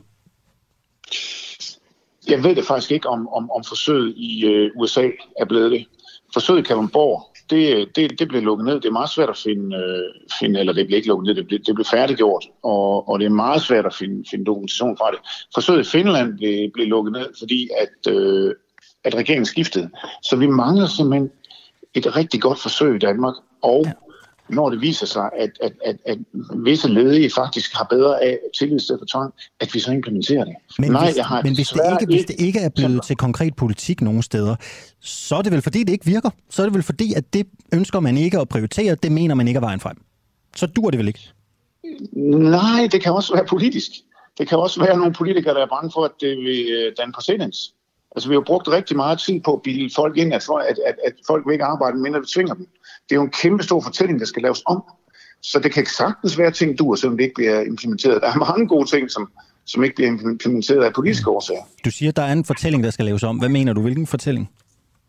Jeg mener, at vi alt det der med, med, med Dawn Robert og, og, og, og den slags ting har... Øh, det er nogle ganske, ganske, ganske, ganske få mennesker, der, der i en periode ikke vil arbejde. Og de er ligesom blevet sådan et symbol på, at, på, på, på, på den arbejdsløse dansker, at vedkommende ikke vil arbejde. Det synes jeg er enormt synd, fordi, fordi folk vil utrolig gerne deltage øh, i fællesskabet. Er det en diskurs, du synes, politikerne har skabt? Ja, det synes jeg faktisk. Jeg synes, det er sådan en fortælling, man har bygget op om, omkring det der tvangsbeskæftigelsessystem, som er blevet introduceret i løbet af, af de sidste 20-30 år, man kalder det aktiv arbejdsbeskæftigelsespolitik, øh, hvor, hvor, hvor udgangspunktet ligesom har været, at jamen, folk er ude på at snyde os. Altså, jamen, jeg mener, det er utroligt dumt, at fordi der måske er en ud af 100, der, der ikke vil arbejde, jamen så gør man, laver man tvangsregime for de, for de resterende 99. Og, og, og, jeg synes lidt, det er det, der er sket, fordi man laver sådan en myte om, at folk ikke arbejder, så har man en undskyldning for at, at, at, at skrue bissen på, også selvom jeg ikke tror, det er det klogeste. Hvad sådan, uh, Torsten Geil, nu, nu uh, vil I gerne reformere hele jobcenter-tankegangen, hele systemet. Øhm, har I undersøgt, hvor godt jobcentrene egentlig løser deres opgave? Altså, der har jo gennem de sidste 10-15 år været øh, utrolig mange eksempler på, øh, på, at jobcenterne ikke fungerer, som de skal. Og øh, der er jo også, vi har også lavet forskellige lovgivninger øh, og, og bevilget penge til at prøve at forvente nogle kæmpe store bunker, bunker, fordi folk har været ledige i 5 eller 10 eller 15 år, øh, nærmest uden at blive kontaktet af systemet. Så, så der er mange indikationer på, at verdens dyreste beskæftigelsessystem øh, ikke, ikke, ikke fungerer så godt, som det burde. Okay, Thorsten Geil, politisk ordfører i Alternativet. Tak skal du have, fordi du havde lyst til at være med her til morgen, og god weekend til dig. Lige måde. Du lytter lige nu til en uafhængig morgen. Kritisk, nysgerrig og levende radio, som politikerne ikke kan lukke. Vi sender live alle hverdage fra klokken 7 til 9. Lyt med via vores app på DK4 DAB, fra vores Facebook-side, eller hvis du bor i hovedstadsområdet på FM-båndet 102,9. Tak til dig, som gør det muligt. Kisser øh, Francisca har skrevet til øh, den uafhængige på Facebook. Hun skriver, øh, øh, 9-11, øh, jeg arbejdede på en øh, tv-station, så vi fik nyhederne på minuttet via de internationale kanaler. Dagens arbejde gik fuldstændig i stå. Vi samledes alle og fulgte det resten af dagen. Endte med at spise pizza på kontoret, øh, og Kisser Francisca havde venner i Pentagon og blev derfor øh, meget berørt. Tusind tak for din øh, kommentar, øh, Kisser Francisca. Byd endelig ind enten på øh, Twitter, på Facebook eller på sms'en, hvis du har lyst til at dele hvad du foretog dig øh, den der skæbnesvanger dag, som jo i morgen er 20 år øh, siden. For USA så skal vi en tur til øh, Kina, og til noget, man vel også kan kalde i den kuriøse ende. Øh, for i går der annoncerede den kinesiske regering, at, hold nu fast, feminine mænd skal boykottes fra kinesisk tv. De opmuntrer nemlig ikke til traditionel maskulinitet, og de tror også traditionelle nationalkommunistiske værdier, lyder begrundelsen. Nu vil man jo gerne øh, invitere nogen fra den kinesiske regering ind, øh, men jeg har noget, der næsten er lige så godt. Det er dig, Kasper Wigman. Godmorgen. Godmorgen. Du er Kina-ekspert fra tænketanken Think China. Hvordan ser en feminin kinesisk mand ud? Det er jo et meget vidt begreb, men man kan sige, at i, i de senere år er der mange af de her talentshows i, i Kina i underholdningsbranchen, også altså blogger og livestreamer på nettet, som er mænd, som har lidt mere feminin træk, og måske også bruger make-up. Og det er også noget, som altså, andre bruger på nettet sådan, ser sig harm på, og det er så også noget, som, som Kommunistpartiet ikke længere vil have, og som ikke skal være et, et muligt ideal for, for mandlig skønhed i Kina. Men kan du prøve at beskrive, kan du sådan prøve at, at tegne et billede af, sådan, hvordan kunne han se ud, sådan en kinesisk øh, feminin mand? Ja, man har måske lidt, øh, lidt farvet hår. Kineserne har jo sort hår, så har man måske lidt, lidt farvet hår for at skille sig ud. Måske lidt højere og hævet kindben. Altså sådan lidt mere feminin træk, og måske sådan lidt, lidt større øjne, og har måske også lagt lidt filter på, hvis øh, det er livestreamer. Så sådan, og lidt mere sådan feminin træk, så kropsbygningen er måske også lidt mere spinkel end sådan traditionelt mere muskuløs mandekrop. Hvad er der ved de her feminine mænd, som, som skræmmer den kinesiske regering? De lyder jo ikke umiddelbart øh, skræmmende.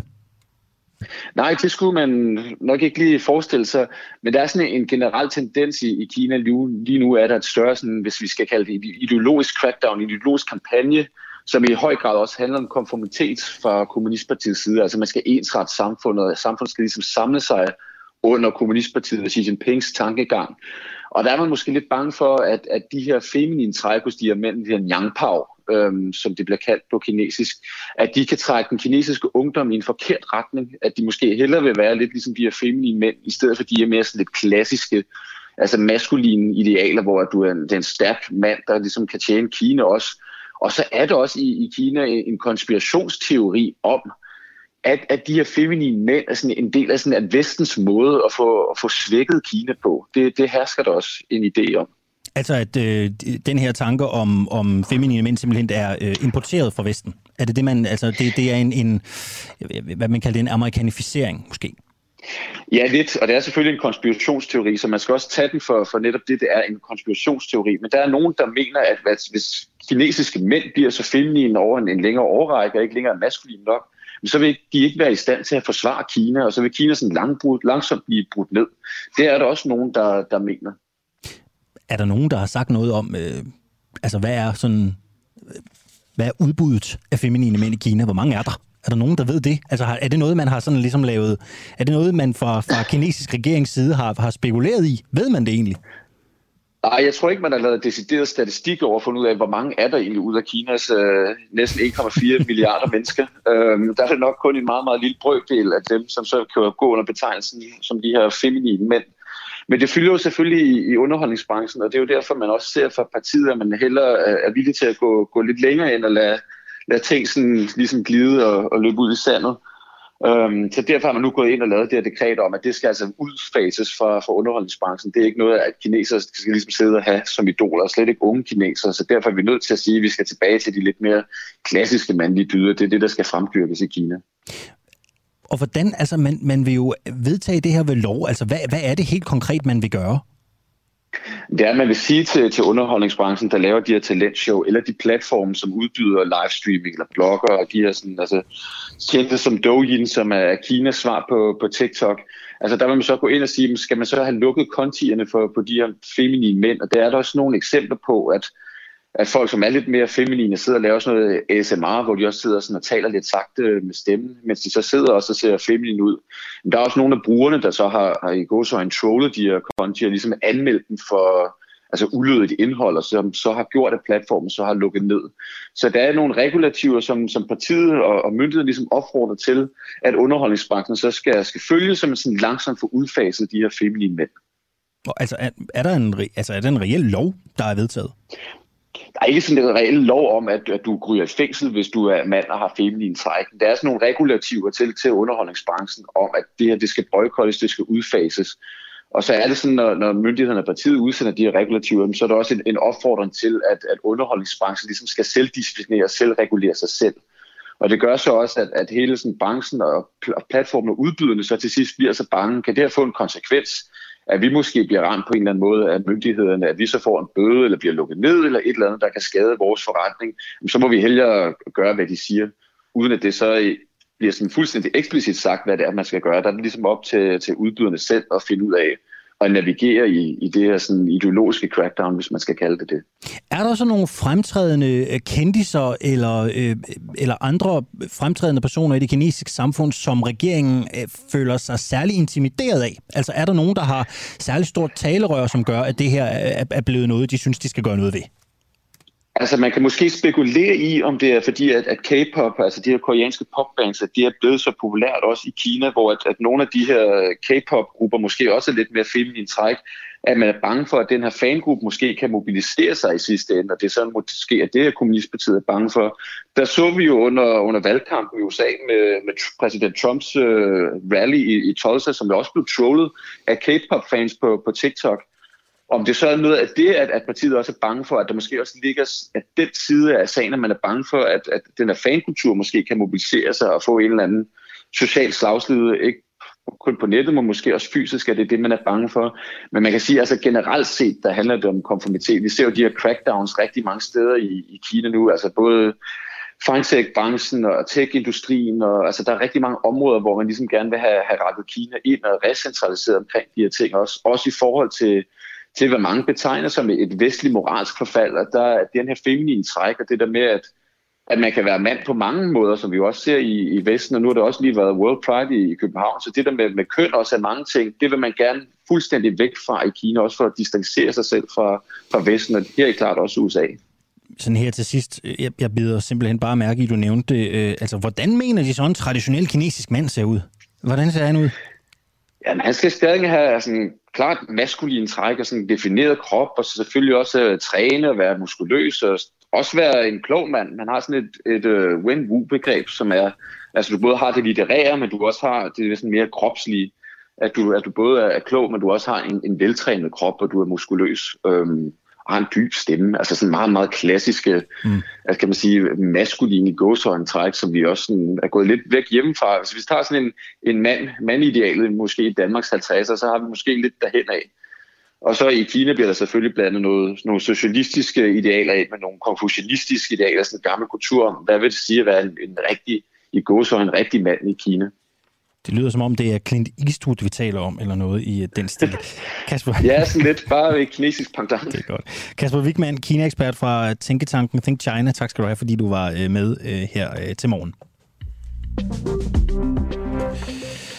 Og så når vi lige en enkelt lytter her. Vi har fem minutter øh, tilbage, inden klokken bliver en ni. Vi ringer øh, til øh, Kisser Francisca, som øh, skrev ind for et øjeblik siden på Twitter, øh, hvad hun foretog sig øh, den 11. september 2001. Godmorgen, Francisca.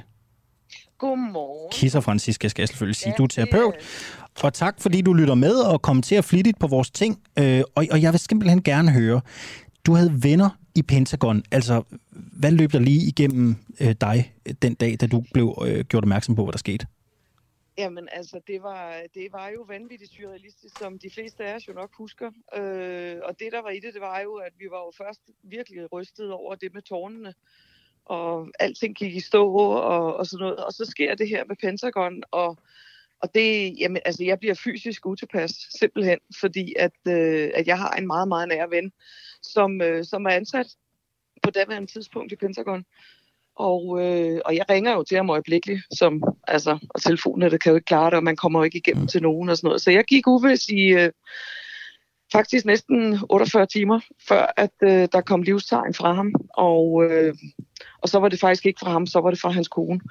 Så øh, det, var, det var nogle vanvittige dage, men øh, selve dagen, den var, den var, den var voldsom. Og hvordan fordi, oplevede din ven, altså hvordan oplevede din ven den her dag? Hvad, hvor var han? Hvad foretog han sig? Det må jo have været helt øh, surrealistisk. Fuldstændig. Jamen altså, øh, Mike, han... Øh, han er militærperson, eller var på det tidspunkt, han er jo pensioneret i dag, og han, øh, han, han havde sit almindelige øh, kontorarbejde øh, i Pentagon. Og det, det viser sig, det er, at han er sådan set øh, ikke i den fløj. Den er jo Pentagon. Øh, ja, det giver sig selv. Ja, øh, ja øh, udseende på den. Og han er faktisk i ikke den næste, men den efterfølgende fløj, når man går venstre rundt om bygningen. Og, øh, og han, han fortalte jo, at, at selvom det var langt væk og alt muligt, så gik deres dag jo også i stå, og, og alle gik i, i beredskab, og, og der blev fundet våben frem, og der blev, altså det, det blev, og derfor kunne han heller ikke selv komme i kontakt med familie eller noget, fordi at de blev jo lagt under alle mulige restriktioner og, og alarmberedskab, så, så det hele blev lukket ned, og, og det var meget, ja, altså det var voldsomt, det var meget voldsomt.